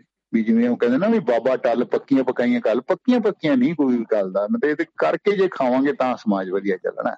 ਜਦੋਂ ਮੈਂ ਦੂਜੇ ਵੱਲ ਮੂੰਹ ਨਾਲ ਵੇਖਾਂ ਦੂਜੇ ਥਾਲੀ ਵੱਲ ਵੇਖਾਂਗਾ ਤੇ ਉਹ ਕੋਈ ਬਹੁਤਾ ਵਧੀਆ ਨਹੀਂ ਸੰਦੇਸ਼ ਆਂਦਾ ਹਾਂ ਬਿਲਕੁਲ ਜੀ ਜਿਹੜੀ ਤੁਸੀਂ ਗੱਲ ਕੀਤੀ ਹੈ ਵੀ ਅਸਲ ਵਿੱਚ ਜਿਹੜਾ ਗਿਆਨ ਹੈ ਜਿਹੜਾ ਵਿਦਿਆ ਆ ਇਹ ਇੱਕ ਗਿਆਨ ਹੈ ਗਿਆਨ ਜਿਹੜਾ ਆ ਦਿੱਤਾ ਦਿੱਤਾ ਜਾਂਦਾ ਹੈ ਤੇ ਇਹਨੂੰ ਪ੍ਰਾਪਤ ਕਰਨ ਲਈ ਵੀ ਮਤਲਬ ਜਿਹੜੀ ਆ ਤੁਹਾਨੂੰ ਜਿਹੜਾ ਸਬਰ ਚਾਹੀਦਾ ਹੈ ਤੇ ਜਿਹੜਾ ਇਸ ਗਿਆਨ ਨੂੰ ਮਤਲਬ ਇੱਕ ਦੇਖਣ ਵਾਲੀ ਚੀਜ਼ ਸਮਝਦਾ ਹੈ ਤੇ ਇਸ ਰਾਹੀਂ ਜਿਹੜਾ ਆ ਆਪਣਾ ਮੁਨਾਫਾ ਕਮਾਉਣ ਦੀਆਂ ਗੱਲਾਂ ਕਰਦਾ ਉਹ ਅਸਲ ਵਿੱਚ ਗਿਆਨ ਨਹੀਂ ਬਣ ਰਿਹਾ ਕੋਈ ਹੋਰ ਚੀਜ਼ ਬਣ ਰਿਹਾ ਹੈ ਉਹ ਵਪਾਰੀ ਹੈ ਉਹ ਤੇ ਵਪਾਰ ਕਰ ਰਿਹਾ। ਹੈ ਬਿਲਕੁਲ ਉਹ ਤੇ ਇਸ ਕਰਕੇ ਮਤਲਬ ਸਾਡਾ ਸਿੱਖਿਆ ਜਿਹੜਾ ਪ੍ਰਬੰਧ ਆ ਉਹ ਵੀ ਲਗਾਤਾਰ ਜਿਹੜਾ ਆ ਉਹ ਦੂਸਰੇ ਵੱਲ ਨਗਾਰ ਵੱਲ ਜਾ ਰਿਹਾ ਹੈ ਬਿਲਕੁਲ। ਇਸ ਕੀਮਤ ਦੀ ਆਪਾਂ ਗੱਲ ਕਰ ਰਹੇ ਸੀ ਕਿਸਾਨੀ ਸੰਘਰਸ਼ ਦੀ। ਮੰਨ ਲਓ ਵੀ ਦੇਖੋ ਅੱਜ ਸਰਕਾਰ ਜਿਹੜੀ ਆ ਉਹ ਅੜੀ ਬੈਠੀ ਅਸੀਂ ਤਿੰਨ ਕਾਨੂੰਨ ਵਾਪਸ ਨਹੀਂ ਲੈਣੇ ਤੇ ਜਿਹੜੀਆਂ ਕਿਸਾਨ ਜੈਸੇ ਬੰਦੀਆਂ ਉਹ ਇਸ ਗੱਲ ਲਈ ਵੀ ਅਸੀਂ ਤਿੰਨ ਕਾਨੂੰਨ ਵਾਪਸ ਕਰਾਉਣੇ ਆ। ਹਾਂ। ਤੇ ਮੰਨ ਲਓ ਸਰਕਾਰ ਜਿਹੜੀ ਆ ਤਿੰਨ ਕਾਨੂੰਨ ਵਾਪਸ ਲੈ ਲੈਂਦੀ ਏ। ਜਿਹੜੀ ਆ ਇਹਦੇ ਨਾਲ ਦੇ ਨਾਲ ਐਮਐਸਪੀ ਵੀ ਦੇ ਦਿੰਦੀ ਏ ਹਾਂ। ਕੀ ਕਿਸਾਨਾਂ ਦੀਆਂ ਸਮੱਸਿਆਵਾਂ ਖਤਮ ਹੋ ਜਾਣਗੀਆਂ ਇਸ ਦੇ ਨਾਲ? ਦੇਖੋ ਇਹਦੇ ਚ ਮਤਲਬ ਤਤਕਾਲੀ ਤਾਂ ਸਾਨੂੰ ਲੱਗੇਗਾ ਵੀ ਖਤਮ ਹੋ ਗਈਆਂ ਤੇ ਹੋ ਸਕਦਾ ਕਿਸਾਨ ਜ਼ਿਆਦਾ ਹਮਲਾ ਮਾਰੇ। ਜਦੋਂ ਉਹਨੂੰ ਉਹਨੂੰ ਲੱਗੇਗਾ ਕਿ ਮੇਰੀ ਇੱਜ਼ਤ ਹੋਈ ਹੈ ਵੀ ਮੈਨੂੰ ਮੇਰੀ ਸਮਾਜ ਦੇਸ਼ ਨੂੰ ਜਾਂ ਸੋਸਾਇਟੀ ਨੂੰ ਲੋੜ ਹੈ ਤੇ ਹੋ ਸਕਦਾ ਆਣ ਕੇ ਉਹ ਜ਼ਿਆਦਾ ਮਿਹਨਤ ਕਰੇ। ਦੇਖੋ ਇਹਨੇ ਇੱਕ ਨਵੀਂ ਰੂਪ ਰਚਨਾ ਦੇਣੀ ਹੈ ਇਸ ਅੰਦੋਲਨ ਨੇ। ਇਹ ਜਿਹੜਾ ਅੰਦੋਲਨ ਹੈ ਨਵੀਂ ਤਰ੍ਹਾਂ ਦਾ ਦੇਸ਼ ਇੱਕ ਸਮਾਜ ਸਿਰਜੇਗੀ। ਜਿਹੜਾ ਸਾਡਾ ਪੰਜਾਬ ਹੈ ਉਹ ਬਿਲਕੁਲ ਉਹਦੇ ਵਿੱਚ ਵੇਖਿਓ ਤੁਸੀਂ ਚੇਂਜ ਆਵੇਗੀ ਜਿਵੇਂ ਤੁਸੀਂ ਪਹਿਲਾਂ ਦੇਖਿਆ ਵੀ ਇਹਨਾਂ ਨੇ ਜੀਓ ਦੇ ਟਾਵਰ ਤੋੜਨੇ ਸ਼ੁਰੂ ਕਰਤੇ ਮੇਰਾ ਬੇਟਾ ਉੱਥੇ ਕੈਨੇਡਾ ਦਾ ਵਿੱਚ ਉਹਨੇ ਮੈਨੂੰ ਫੋਨ ਕੀਤਾ ਕਹਿੰਦਾ ਪਾਪਾ ਜਿਹੜੇ ਟਾਵਰ ਤੋੜ ਰਹੇ ਨੇ ਇਹ ਟਾਵਰ ਜਿਹੜੇ ਨੇ ਉਹ ਅਡਾਨੀਆਂ ਬਾਨੀਆਂ ਥੋੜਾ ਨੇ ਇਹ ਤੇ ਉੱਥੋਂ ਦੀ ਕੈਨੇਡਾ ਦੀ ਕੰਪਨੀ ਹੈ ਜਿਹਦੀ ਉਹ ਤੇ ਰੈਂਟ ਦਿੰਦੇ ਨੇ ਇਹਨਾਂ ਦਾ। ਫਿਰ ਆਪਾਂ ਵੇਖ ਲਓ ਕਿਸਾਨ ਜਿਹੜੇ ਨੂੰ ਤੋੜ ਦੋ ਹਟ ਕੇ ਮਤਲਬ ਤੁਸੀਂ ਇਹ ਦੇਖੋ ਵੀ ਸਾਡਾ ਪੈਸਾ ਜਿਹੜਾ ਕੈਨੇਡਾ ਗਿਆ ਮੁੰਡੇ ਲੈ ਕੇ ਗਏ ਉਹ ਪੈਸਾ ਉੱਥੋਂ ਦੇ ਜਿਹੜੇ ਮੁਨਾਫੇਖੋਰ ਨੇ ਉਹਨਾਂ ਲਿਆ ਕੇ ਤੇ ਟਾਵਰਾਂ ਦੇ ਨਾਂ ਤੇ ਟੈਕਨੋਲੋਜੀ ਦੇ ਨਾਂ ਤੇ ਇੱਥੇ ਕੀਤਾ। ਐਕਚੁਅਲੀ ਰਵੰਸ ਜੀ ਜੋ ਮੈਂ ਸਮਝਦਾ ਨਾ ਸਾਡੇ ਰਿਸਰਚ ਦੇ ਉੱਤੇ ਪੈਸਾ ਨਹੀਂ ਖਰਚ ਕਰ ਰਹੇ। ਵੀ ਇਹਦੇ ਵਿੱਚ ਸਮਾਜ ਦੀ ਰਿਸਰਚ ਹੈ ਜਾਂ ਐਗਰੀਕਲਚਰ ਦੀ ਰਿਸਰਚ ਹੈ ਉਹਨਾਂ ਦੇ ਵਿੱਚ ਖੜੋਤ ਆਈ ਹੋਈ ਹੈ। ਉਹ ਜਿਵੇਂ ਸਟੈਗਨੇਸ਼ਨ ਆ ਜਾਂਦੀ ਨਾ ਉਦੋਂ ਫਿਰ ਸਮਾਜ ਜਿਹੜਾ ਉਹ ਜਿਹੜਾ ਉਹ ਵਿਦਰੋਹ ਉਹਦੇ ਵਿੱਚ ਪੈਦਾ ਹੁੰਦਾ ਹੈ। ਵੀ ਜੇ ਨਵੀਂ ਨਵੀਂ ਬਦਲਾਅ ਆਉਂਦਾ ਰਹੇ ਜਿਵੇਂ ਰੁੱਤਾਂ ਬਦਲਦੀਆਂ ਨੇ ਉਸੇ ਤਰ੍ਹਾਂ ਹੀ ਆਉਂਦਾ ਰਿਹਾ। ਹੁਣ ਤੁਸੀਂ ਦੱਸੋ ਮੈਂ ਤੁਹਾਨੂੰ ਪਹਿਲਾਂ ਦੇਖਦਾ ਮੈਂ ਕਣਕਾਂ ਹੁਣ ਦੇਖ ਰਿਹਾ ਮੈਂ ਆਪਣੇ ਇੱਥੇ ਭੇਜ ਵੀ ਦੇਖੀਆਂ ਨਵੇਂ ਸ਼ਹਿਰ ਦੇ ਵਿੱਚ ਏਰੀਆ ਘੁੰਮ ਕੇ ਦੇਖੀਆਂ। ਕਣਕ ਬਹੁਤ ਜ਼ਿਆਦਾ ਹੈ ਸਾਡੇ ਤੇ ਪਿਛਲੇ ਗਦਾਮ ਸਾਡੇ ਉਦਾਂ ਹੀ ਭਰੇ ਪਏ ਨੇ। ਵੀ ਪਹਿਲੇ ਬਦਾਮ ਜਿਹੜੇ ਨੇ ਉਹ ਵੀ ਭਰੇ ਪਏ ਨੇ ਤੇ ਅੱਗੋਂ ਕਣਕ ਜਿਹੜੀ ਉਹ ਫੇਰ ਫਸਲ ਤਿਆਰ ਹੈ। ਮਤਲਬ ਸਰਕਾਰ ਨੇ ਜੇ ਪਿਛਲੀ ਬਾਦ ਇਹ ਫਿਰ ਬਾਦ ਇੰਤਜ਼ਾਮੀ ਨਹੀਂ ਹੋਗੀ। ਵੀ ਜਦੋਂ ਇਹ ਪੀਐਲ 480 ਜਦੋਂ ਪੀਐਲ 480 ਅਮਰੀਕਾ ਤੋਂ ਕਣਕ ਆਉਂਦੀ ਸੀ ਉਹਦੇ ਉੱਤੇ ਸ਼ਿਪ ਦੇ ਉੱਤੇ ਲਿਖਿਆ ਹੁੰਦਾ ਸੀ ਸ਼ਿਪ ਟੂ ਮੌਥ ਉਹਦੇ ਉੱਤੇ ਇੱਕ ਨਾਰਾ ਲਿਖਿਆ ਹੁੰਦਾ ਸੀ ਸ਼ਿਪ ਟੂ ਮੌਥ ਤੇ ਹੁਣ ਆਪਾਂ ਕੀ ਕਰ ਰਹੇ ਆ ਵੀ ਕਿਸਾਨ ਕੋ ਲੈ ਕੇ ਇਹ ਗਦਾਮਾਂ ਦੇ ਵਿੱਚ ਰੱਖ ਦਿੰਨੇ ਆ ਤੇ ਜਦੋਂ ਗਦਾਮਾਂ ਦੇ ਵਿੱਚ ਕਣਕ ਜਿਹੜੀ ਅੰਨ ਹੈ ਲੋਕ ਤੇ ਭੁੱਖੇ ਸੁਣ ਸੌਣ ਰਹੇ ਨੇ ਵੀ ਉਹਨਾਂ ਦੇ ਮੂੰਹ ਤੱਕ ਜਾਣੀ ਚਾਹੀਦੀ ਹੈ। ਇਹਦਾ ਮਤਲਬ ਗਵਰਨਮੈਂਟ ਦੀ ਕੋਈ ਤੇ ਪਾਲਿਸੀ ਨਹੀਂ ਹੈਗੀ। ਵੀ ਬਜਾਏ ਉਹ ਮੰਡੀ ਦੇ ਵਿੱਚ ਚਲੋ ਮੰਨਦੇ ਅਸੀਂ ਆਨੇ ਆ ਵੀ ਐਫਸੀਆਈ ਦੇ ਵਿੱਚ ਕੋਈ ਲੀਕੇਜ ਹੈ ਜਾਂ ਮੰਡੀਕਰਨ ਦੇ ਵਿੱਚ ਲੀਕੇਜ ਤਾਂ ਉਹਨਾਂ ਨੂੰ ਪਲੱਗ ਕਰੋ ਇਹਦਾ ਬਤਾਏ ਕਿ ਉਹਨੂੰ ਅਬੋਲਿਸ਼ ਹੀ ਕਰ ਦਿਓ ਇਹਨੂੰ ਮਟੇ ਹੀ ਦਿਓ। ਮਤਲਬ ਇਹ ਤੇ ਮਤਲਬ ਨਹੀਂ ਨਾ ਹੈਗਾ ਵੀ ਜਿੱਧਰ ਲੋਕਾਂ ਦਾ ਇੱਕ ਰਜੂ ਬਣਿਆ ਹੋਇਆ ਫਲੋ ਬਣਿਆ ਹੋਇਆ ਵੀ ਉਸ ਦੇ ਵਿੱਚ ਮਤਲਬ ਉਹ ਫਲੋ ਨੂੰ ਤੋੜ ਦਿਓ ਤੇ ਨਵਾਂ ਫਲੋ ਜਿਹੜਾ ਉਹਨੂੰ ਸਮਾਜ ਨੂੰ ਦੇ ਦਿਓ ਮਤਲਬ ਉੱਥੇ ਮੈਂ ਸਮਝਦਾ ਵੀ ਇਹ ਗਲਤ ਹੈ। ਉਹ ਇਸ ਕਰਕੇ ਜਿਹੜਾ ਕਿਸਾਨ ਉਕਰੋਸ਼ ਹੈ ਨਾ ਇਹ ਇਹ ਇਹ ਇਹ ਚੀਜ਼ਾਂ ਦੇ ਵਿੱਚ ਪੈਦਾ ਹੋਇਆ ਹੈ। ਹਾਂਜੀ ਚੀਮਾ ਜੀ ਮੈਂ ਹੈ ਨਾ ਗੱਲ ਕਰ ਰਿਹਾ ਸੀ ਵੀ ਦੇਖੋ ਜਿਹੜਾ ਪੰਜਾਬ ਦਾ ਕਿਸਾਨ ਸੀ ਜਾਂ ਹਰਿਆਣਾ ਦਾ ਕਿਸਾਨ ਸੀ ਉਸ ਨੂੰ ਐਮਐਸਪੀ ਅਜੇ ਵੀ ਮਿਲ ਰਹੀ ਹੈ ਪਹਿਲਾਂ ਵੀ ਮਿਲਦੀ ਸੀ। ਬਿਲਕੁਲ ਠੀਕ ਹੈ। ਤੇ ਸਿਰਫ ਇਹ ਹੈ ਵੀ ਹੁਣ ਜਿਹੜਾ ਕਿਸਾਨ ਮੰਗ ਕਰ ਰਿਹਾ ਇਸ ਦੀ ਕਾਨੂੰਨੀ ਮੰਗ ਜਾਨੀ ਕਿ ਇਸ ਦੀ ਲਿਖਤੀ ਕਾਨੂੰਨ ਬਣੇ ਤਾਂ ਕਿ ਜਿਸ ਲਈ ਪਾਬੰਦ ਹੋਏ ਵਪਾਰੀ ਤੇ ਸਰਕਾਰਾਂ ਖਰੀਦਣ ਲਈ ਉਹਨੂੰ। ਬਿਲਕੁਲ ਉਸ ਰੇਟ ਤੋਂ ਘੱਟ ਨਾ ਖਰੀਦ ਸਕਣ। ਉਹਦੇ ਵਿੱਚ ਸਾਡੀ ਇਸ ਦੇ ਨਾਲ ਦੀ ਨਾਲ ਇਹ ਇਸੇ ਨਾਲ ਕਿ ਮੈਂ ਜੀ ਮੇਰਾ ਸਵਾਲ ਜਿਹੜਾ ਆ ਵੀ ਦੇਖੋ ਮੇਰੀ ਜਿਹੜਾ ਆ ਕਾਨੂੰਨ ਵਾਪਸ ਹੋ ਜਾਣ ਤੇ ਐਮਐਸਪੀ ਲਈ ਕਾਨੂੰਨ ਬਣ ਜਾਏ। ਠੀਕ ਹੈ ਜੀ? ਪੰਜਾਬ ਦੇ ਕਿਸਾਨ ਜਿਹੜੇ ਪਹਿਲੇ ਐਮਐਸਪੀ ਲੈਂਦਿਆਂ ਹੋਇਆਂ ਵੀ ਜਿਹੜੇ ਧੜਾ ਧੜ ਜਿਹੜੀਆਂ ਆ ਜਿਹੜੀਆਂ ਬਹੁਤ ਵੱਡੀ ਗਿਣਤੀ ਦੇ ਵਿੱਚ ਇੱਥੇ ਜਿਹੜੀਆਂ ਆਤਮ ਹੱਤਿਆਵਾਂ ਹੁੰਦੀਆਂ ਰਹੀਆਂ। ਹਾਂ ਸਰਕਾਰ ਕਾਨੂੰਨ ਵਾਪਸ ਲੈ ਲੈ ਐਮਐਸਪੀ ਵੀ ਦੇ ਦੇ ਕੀ ਇਹ ਜਿਹੜੀਆਂ ਆਤਮ ਹੱਤਿਆਵਾਂ ਰੁਕ ਜਾਣਗੀਆਂ ਕਿ ਨਹੀਂ ਰੁਕਣਗੀਆਂ? ਸਰ ਜਿਹੜੀਆਂ ਆਤਮਾ ਜਿਹੜੀਆਂ ਆਤਮਾ ਹਾਂਜੀ। ਹਾਂਜੀ। ਜਿਹੜੀਆਂ ਆਤਮਹਤਾਵਾਂ ਨੇ ਉਹਨਾਂ ਦੇ ਪਿੱਛੇ ਨਾ ਇੰਡੀਵਿਜੂਅਲ ਕੇਸ ਹੁੰਦਾ ਹੈ ਸਰ। ਉਹ ਇੰਡੀਵਿਜੂਅਲ ਕੇਸ ਹੀ ਹੁੰਦਾ ਵੀ ਚਲੋ ਇੱਕ ਬੰਦੇ ਨੇ ਘਰ ਦੇ ਵਿੱਚ ਕੋਈ ਲੈ ਲਿਆ ਲੋਨ ਲੈ ਲਿਆ ਉਹਨੇ ਉਸ ਜਗ੍ਹਾ ਤੇ ਨਾ ਜਾ ਜਿੱਥੇ ਉਹਨੇ ਇਨਵੈਸਟ ਕੀਤਾ ਉਹ ਤੇ ਉਹਦੇ ਤੋਂ ਉਹਨੂੰ ਪ੍ਰੋਫਿਟ ਨਾ ਮਿਲਿਆ ਜਿੱਥੋਂ ਉਹਨੂੰ ਆਸ ਸੀਗੀ ਕਿ ਮੈਂ ਮੋੜ ਦਿਆਂਗਾ। ਇਕੱਲਾ ਕਿਸਾਨ ਨਹੀਂ ਕਰ ਰਿਹਾ ਦੁਕਾਨਦਾਰ ਵੀ ਤੁਸੀਂ ਕਈ ਦੇਖਣ ਬਿਜ਼ਨਸਮੈਨ ਜਿਹੜੇ ਨੇ ਉਹਨਾਂ ਨੇ ਵੀ ਕੀਤਾ ਪਰ ਉਹ ਥੋੜੇ ਸਿਆਣੇ ਹੁੰਦੇ ਨੇ ਉਹਨਾਂ ਨੇ ਘਟ ਹੈ ਮਿਕਦਾਰ ਘਟ ਹੈ। ਸਾਡਾ ਜਿਹੜਾ ਕਿਸਾਨ ਹੈ ਉਹ ਗਰੀਬ ਵੀ ਹੈ ਤੇ ਅਨਪੜ੍ਹ ਵੀ ਹੈ। ਉਹ ਹੋਣ ਕਰਕੇ ਇੱਕ ਪਾਸੜ ਜਾ ਵੀ ਜੋ ਫੈਸਲਾ ਲੈ ਲਿਆ ਇੱਕ ਬੰਦੇ ਨੂੰ ਤੁਸੀਂ ਸਿੰਗਲ ਆਊਟ ਕਰਦਾ ਯਾਰ ਤੂੰ ਹੀ ਲਿਆ ਹੀ ਕਰਜ਼ਾ ਤੂੰ ਹੀ ਇਨਵੈਸਟਿੰਗ ਜੋ ਹੈਡ ਆਫ ਦੀ ਫੈਮਿਲੀ ਹੈ ਤੇ ਉਹਦੇ ਤੇ ਜਦੋਂ ਤੁਸੀਂ ਦਬਾਅ ਬਣਾ ਮੈਂ ਤੁਹਾਨੂੰ ਇੱਕੋ ਸਵਾਲ ਪੁੱਛਣਾ ਵੀ ਔਰਤ ਕਿਉਂ ਨਹੀਂ ਕਰਦੀ ਖੁਦਕੁਸ਼ੀ? ਉਹ ਉਹ ਵੀ ਤੇ ਕਿਸਾਨ ਦੀ ਕਿਸਾਨ ਹੈ ਉਹ ਉਹ ਨਹੀਂ ਕਰਦੀ ਕਿਉਂਕਿ ਉਹਦੇ ਸ਼ੌਕ ਅਬਜ਼ਰਵਰ ਜ਼ਿਆਦਾ ਨੇ ਤਗੜੇ ਨੇ ਬੰਦੇ ਦੇ ਜਿਹੜੇ ਨੇ ਜਦੋਂ ਸਿੰਗਲ ਆਊਟ ਹੁੰਦਾ ਹੁੰਦਾ ਛੱਡੋ ਯਾਰ ਫਿਰ ਹੁਣ ਕੀ ਆਪਾਂ ਕਰਨਾ? ਤੇ ਇਹ ਰਵੰਸ ਜੀ ਪਹਿਲਾਂ ਵੀ ਹੋ ਚੁੱਕਾ ਜੇ ਜਿਹੜੇ ਇਹ ਕਿਸਾਨਾਂ ਦੀ ਅੱਜ ਤਰਾਸਦੀ ਹੈ ਨਾ ਇੱਕ ਪਹਿਲਾਂ ਮੇਰੇ ਇੱਥੇ ਮੁਹੰਮਦ ਤੁਗਲਕ ਹੋਇਆ ਉਦੋਂ ਵੀ ਇੱਕ ਵਾਰ ਉਹਨੇ ਬਹੁਤ ਜ਼ਿਆਦਾ ਕਾਰ ਵਧਾ ਦਿੱਤੀ ਤੇ ਲੋਕਾਂ ਨੇ ਬਿਲਕੁਲ ਕੰਮ ਕਰਨਾ ਹੀ ਛੱਡ ਦਿੱਤਾ ਹੈ ਜੇ ਹੁਣ ਮੈਂ ਦਿੱਲੀ ਕਿਸਾਨ ਗਏ ਹੋਏ ਨੇ ਮੰਨ ਲਓ ਆਣ ਕੇ ਇਕਨੋਮੀ ਤੇ ਬੰਦਾ ਹੀ ਚਲਾਉਂਦਾ ਨਾ ਜੇ ਉਹਨਾਂ ਨੇ ਧਈਆ ਕਰ ਲਿਆ ਵੀ ਅਸੀਂ ਨਹੀਂ ਵੀ ਜੇ ਹੁਣ ਸਾਡੀ ਮੰਦੀ ਤੇ ਅਸੀਂ ਤੇ ਵਾਪਸ ਨਹੀਂ ਜਾਂਦੇ। ਉਹ ਫਿਰ ਜਦੋਂ ਮੁਹੰਮਦ ਤੁਗਲ ਤਗੜਾ ਹੋ ਗਿਆ ਉਹ ਕਿਸਾਨ ਨੇ ਉਹ ਛੱਡ ਕੇ ਜੰਗਲਾਂ 'ਚ ਭੱਜ ਗਏ ਅਸੀਂ ਵੀ ਅਸੀਂ ਕੰਮ ਹੀ ਨਹੀਂ ਕਰਦੇ ਚਲੋ ਵੀ ਕਰ ਲਓ। ਤੇ ਉਹ ਫਿਰ ਜਦੋਂ ਰਵੈਨਿਊ ਡਿੱਗ ਪਿਆ ਉਹਨੇ ਪੁੱਛਿਆ ਵੀ ਕੰਮ ਉਹ ਕਹਿੰਦਾ ਜੀ ਉਹ ਕੰਮ ਹੀ ਨਹੀਂ ਕਰਦੇ ਬੀਜਦੇ ਹੀ ਨਹੀਂ ਫਸਲ ਉਹ ਕੀ ਕਰਾਂਗੇ? ਤੇ ਜਿਵੇਂ ਹੁਣ ਟਕੈਤ ਨੇ ਹੁਣ ਕਹਿਤਾ ਵੀ ਅੱਗ ਲਾ ਦਾਂਗੇ ਅਸੀਂ ਤੇ ਅਸੀਂ ਪਿਛਾ ਨਹੀਂ ਜਾਵਾਂਗੇ ਅਸੀਂ ਤੇ ਖੜੀ ਫਸਲ ਨੂੰ ਅੱਗ ਲਾ ਦਾਂਗੇ। ਤੁਸੀਂ ਹੁਣ ਇਹ ਸੋਚ ਕੇ ਦੇਖੋ ਤੇ ਉਹ ਕਿਹਦੀ ਉਹ ਨੈਸ਼ਨਲ ਵੇਸਟੇਜ ਨਹੀਂ ਹੋਏਗੀ? ਤੇ ਅਨਾਜ ਤੋਂ ਬਗੈਰ ਤੇ ਗੁਜ਼ਾਰਾ ਨਹੀਂ ਹੁੰਦਾ। ਤੇ ਹੁਣ ਸਾਡੀ ਸਰਕਾਰਾਂ ਨੇ ਤੇਲ ਦੇ ਭੰਡਾਰ ਬਣਾਏ ਹੋਏ ਨੇ ਵੱਡੇ ਵੱਡੇ ਤੇਲ ਦੇ ਭੰਡਾਰ ਬਣਾਏ ਹੋਏ ਨੇ ਦੂਰ ਤੱਕ ਸੋਚ ਲੈਂਦੇ ਨੇ ਉਹ ਕਰ ਲੈਂਦੇ ਤੇ ਲੇਕਿਨ ਅਨਾਜ ਦੇ ਭੰਡਾਰ ਉਹ ਕਹਿੰਦੇ ਨਹੀਂ ਜੀ ਇਹ ਪ੍ਰਾਈਵੇਟ ਸੈਕਟਰ ਬਣਾਉਣਾ ਅਸੀਂ ਕਿਉਂ ਬਣਾਈਏ? ਤੇ ਪ੍ਰਾਈਵੇਟ ਸੈਕਟਰ ਇਹੀ ਹੈ ਕਿ ਜੀ ਦੇਖੋ ਆਪਣੀ ਜਿਹੜੀ ਗੱਲ ਕਰਦੇ ਆ ਗੱਲ ਕਰਦੇ ਆ ਮਤਲਬ ਜਿਹੜੀ ਹੈ ਵੀ ਦੇਖੋ ਕਿਸਾਨੀ ਜਿਹੜੀ ਆ ਜਿਹੜੀ ਆਪਾਂ ਕਹਿੰਦੇ ਉਹ ਕਰਜਾਈ ਹੁੰਦੀ ਆ ਉਹ ਵੱਖ-ਵੱਖ ਕਾਰਨਾਂ ਕਰਕੇ ਹੁੰਦੀ ਆ ਹੋਰ ਵੀ ਬਹੁਤ ਸਾਰੇ ਕਾਰਨ ਨੇ। ਹਾਂਜੀ ਇੰਡੀਵਿਜੂਅਲ ਕਾਰਨ। ਜਿਹੜੇ ਕਾਰਨ ਹਾਂ ਇੰਡੀਵਿਜੂਅਲ ਵੀ ਕਾਰਨ ਅਸਲ ਤਾਂ ਉਹ ਜਿਹੜੇ ਇੰਡੀਵਿਜੂਅਲ ਕਾਰਨ ਵੀ ਇਹੀ ਕਰਕੇ ਬਣਦੇ ਨੇ ਵੀ ਹਰ ਬੰਦਾ ਜਿਹੜਾ ਆ ਉਹ ਵਧੀਆ ਘਰ ਵੀ ਚਾਹੁੰਦਾ ਆ। ਹਾਂਜੀ ਹਾਂਜੀ। ਤੇ ਉਹ ਵਧੀਆ ਆਣ ਜਾਣ ਦੇ ਸਾਧਨ ਵੀ ਚਾਹੁੰਦਾ ਆ ਹਰ ਉਹ ਉਹ ਉਹ ਨਾ ਕਿਸਾਨੀ ਵੀ ਇਹੀ ਚਾਹੁੰਦੀ ਆ ਕਿ ਉਹਦੇ ਕੋ ਵੀ ਹੁਣ ਜਦਾਂ ਹਮ ਬੰਦਾ ਚਾਹੁੰਦਾ ਹੈ ਤੇ ਕਿਉਂਕਿ ਉਹ ਜਿਹੜਾ ਕੰਮ ਕਰਦਾ ਉਹ ਚੋਂ ਨਹੀਂ ਮਿਲ ਰਿਹਾ ਉਸ ਨੂੰ। ਹਾਂ। ਤੇ ਇਸ ਕਾਰਨ ਮਤਲਬ ਕਰਜ਼ੇ ਲੈ ਕੇ ਮਤਲਬ ਜਿਹੜਾ ਆ ਪੈਦਾ ਕਰਨ ਦੀ ਕੋਸ਼ਿਸ਼ ਕਰਦਾ ਆ। ਤੇ ਜੇ ਪ੍ਰਬੰਧ ਦੇ ਵਿੱਚ ਹੀ ਮਤਲਬ ਜਿਹੜਾ ਹੈ ਜੇ ਉਹ ਆਪਣਾ ਕੰਮਕਾਰ ਕਰਦੇ ਆ ਇਹ ਸਾਰਾ ਕੁਝ ਬਣਾ ਸਕਦਾ ਹੋਵੇ ਉਸਦੀ ਖੇਤੀਬਾੜੀ ਜਿਹੜੀ ਹੈ। ਉਹ ਲਾਹੇਵੰਦਾ ਹੋਵੇ ਤਾਂ ਫਿਰ ਉਸ ਨੂੰ ਕਰਜ਼ੇ ਲੈਣ ਦੀ ਲੋੜ ਨਹੀਂ ਪਏਗੀ ਅਸਲ ਜਿਹੜਾ। ਮੁੱਦਾ ਆ ਜਿਹੜਾ ਜੀ ਉਹ ਜਿਹੜਾ ਆ ਕਿਸਾਨੀ ਦਾ ਮੁੱਦਾ ਜਿਹੜਾ ਆ ਉਹ। ਕਰਜ਼ੇ ਆ ਉਹ ਕਰਜ਼ੇ ਸਰ ਕਰਜ਼ੇ ਲਿਬਰਲ ਨੇ ਹੁਣ ਮੈਂ। ਇੱਥੇ ਤੁਹਾਨੂੰ ਇੱਕ ਉਦਾਹਰਨ ਦੇਣਾ ਮੈਂ ਪੇਵੇ ਦੇ ਵਿੱਚ ਬੈਠਾ ਨਵੇਂ ਸ਼ਹਿਰ ਚ ਬੈਠਾ ਨਾ ਪੇਵੇ ਬੈਠਾ ਕੁਰਸ਼ੀਦ ਜ਼ਿਲ੍ਹੇ 'ਚ। ਇੱਥੇ ਨਾ ਦੇਵੀ ਲਾਲ ਨੇ ਇੱਕ ਸਕੀਮ ਚਲਾਈ ਹੋਈ ਸੀ 90000 ਰੁਪਇਆ ਕਰਜ਼ਾ ਛੋਟੇ ਕਿਸਾਨ ਨੂੰ ਦਿੰਦੇ ਜੀ 90000 ਰੁਪਇਆ। ਉਹ ਫਸਲ ਦਾ ਕਰਜ਼ਾ ਫਸਲ ਕਰਜ਼ਾ ਉਹਨੂੰ ਕਹਿੰਦੇ ਨੇ। ਉੱਤੇ ਕੋਈ ਵਿਆਜ ਨਹੀਂ ਹੈ ਸਰ ਜੀ? ਠੀਕ ਉਹਦੇ ਉੱਤੇ। ਕੋਈ ਨਹੀਂ 0% ਵਿਆਜ ਹੈ। ਲੇਕਿਨ ਕੰਡੀਸ਼ਨ ਉਹਦੇ ਤੇ ਹੈ ਵੀ ਤੁਸੀਂ 6 ਮਹੀਨੇ ਫਸਲ ਦੇ ਵਿੱਚ ਉਹਨੂੰ ਤਾਰਨਾ ਹੈ। ਜੇ ਤੁਸੀਂ ਨਹੀਂ। ਤਾਰੋਗੇ ਤੇ ਫਿਰ ਤੁਹਾਡੇ ਤੇ ਵਿਆਜ ਲੱਗੇਗਾ। ਤੇ ਲੇਕਿਨ ਮੈਂ ਉਹ ਵੇਖ ਰਿਹਾ ਉਹ ਕਈ ਘਰ ਉਹ ਵੀ ਨਹੀਂ ਤਾਰਦੇ। ਬਹੁਤੇ ਜਿਹੜੇ ਸਿਆਣੇ ਨੇ ਉਹ ਤੇ ਚੁੱਪ ਕਰਕੇ ਉਹ 90000 ਰੁਪਏ ਜਦੋਂ ਫਸਲ ਆਉਂਦੀ ਉਹ ਦੇ ਦਿੰਦੇ ਨੇ ਅੱਗੋਂ ਨਵਾਂ ਲੈ ਲੈਂਦੇ ਚੁੱਕ ਲੈਂਦੇ ਨੇ।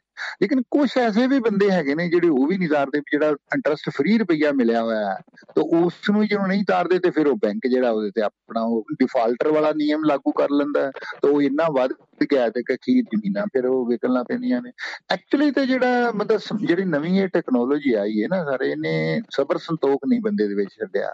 ਹਰ ਚੀਜ਼ ਜਿਹੜੀ ਜਿਵੇਂ ਹੁਣ ਜਿਵੇਂ ਤੁਸੀਂ ਘਰ ਦੀ ਗੱਲ ਕੀਤੀ ਵੀ ਇੱਕ ਸਿੰਪਲ ਘਰ ਵੀ ਹੋ ਸਕਦਾ ਹੈ ਤੇ ਇੱਕ ਬੜਾ ਸੌਫੀਸਟੀਕੇਟਡ ਘਰ ਵੀ ਹੋ ਸਕਦਾ, ਉਹਦੇ ਤੇ ਹੁਣ ਲਾਗਤ ਆਉਣੀ ਹੈ। ਵੀ ਅਸੀਂ ਇੱਕ ਦੂਜੇ ਦੀ ਨਕਲ ਤੇ ਕਰਦੇ ਹੀ ਆ ਨਕਲ ਕਰਕੇ ਜਦੋਂ ਅਸੀਂ ਫਿਰ ਉਹ ਜ਼ਿਆਦਾ ਕਰ ਲੈਂਦੇ ਆ ਆਪਣੀ ਮਤਲਬ ਚਾਦਰ ਤੋਂ ਵੱਧ ਪੈਰ ਫਸਾਰਦੇ ਆ ਤੇ ਫਿਰ ਅਸੀਂ ਫਸ ਜਾਂਦੇ ਆ ਤੇ ਉਹ ਬੰਦਾ ਫਿਰ ਸਿੰਗਲ ਆਊਟ ਹੁੰਦਾ ਹੈ। ਇਹ ਮਤਲਬ ਮੇਰੇ ਤਾਂ ਨਾ ਸਮਾਜਿਕ ਕਾਰਨ ਨੇ। ਇਹ ਹਰ ਸੁਸਾਇਟੀ ਦੇ ਵਿੱਚ ਵੀ ਮਤਲਬ ਛਾਣਗੇ ਔਰ ਤੁਸੀਂ ਇਹ ਦੇਖਿਓ, ਇਹ ਜਿਹੜੀ ਕਿਸਾਨਾਂ ਵਾਲੀ ਹੈ, ਜਿੱਤ ਕਿਸਾਨ ਦੀ ਹੋਈ ਹੋਏਗੀ। ਕਿਉਂਕਿ ਸਾਰੀ ਦੁਨੀਆ ਦੇ ਕਿਸਾਨ ਇਕੱਠੇ ਹੋ ਰਹੇ ਨੇ। ਤੰਗ ਸਾਰੇ ਕਿਸਾਨ ਨੇ। ਜਿਹਨੂੰ ਅਮਰੀ- ਅਮਰੀਕਾ ਦਾ ਮੈਂ ਦੇਖ ਲਓ ਜਾਂ ਦੂਜਿਆਂ ਵੱਡੇ ਮੁਲਕਾਂ ਦਾ ਦੇਖ ਲਓ ਮਤਲਬ ਹਰ ਜਗ੍ਹਾ ਤੇ ਜਿਹੜਾ ਕਿਸਾਨ ਹੈ ਤੇ ਕਿਸਾਨ ਜਿਹੜਾ ਮੇਨ ਹੈ ਖੁਰਾਕ ਵਾਲਾ ਜਿਹੜਾ ਪੈਦਾ ਕਰਨ ਵਾਲਾ ਅੰਨਦਾਤਾ ਜਿਹਨੂੰ ਆਪਾਂ ਕਹਿੰਦੇ ਆ ਉਹ ਮੇਨ ਬੰਦਾ ਹੈ ਜਿੱਤ ਕਿਸਾਨ ਦੀ ਹੋਏਗੀ ਜਦੋਂ ਵੀ ਹੋਈ ਜਿਹੜੇ ਢੰਗ ਨਾਲ ਵੀ ਹੋਈ ਇਹ ਸਰਕਾਰਾਂ ਨੂੰ ਜਿਹੜਾ ਹੈ ਕਿਸਾਨ ਚੁਣਦਾ ਕਿਸਾਨ ਨੂੰ ਸਰਕਾਰ ਨਹੀਂ ਚੁਣਦੀ।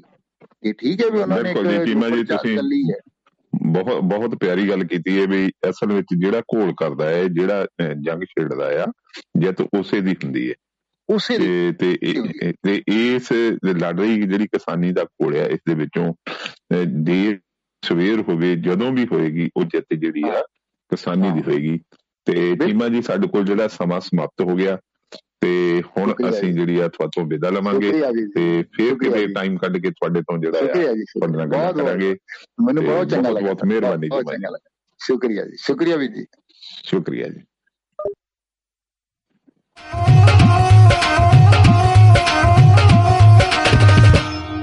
ਦੁਆਬਾ ਰੇਡੀਓ।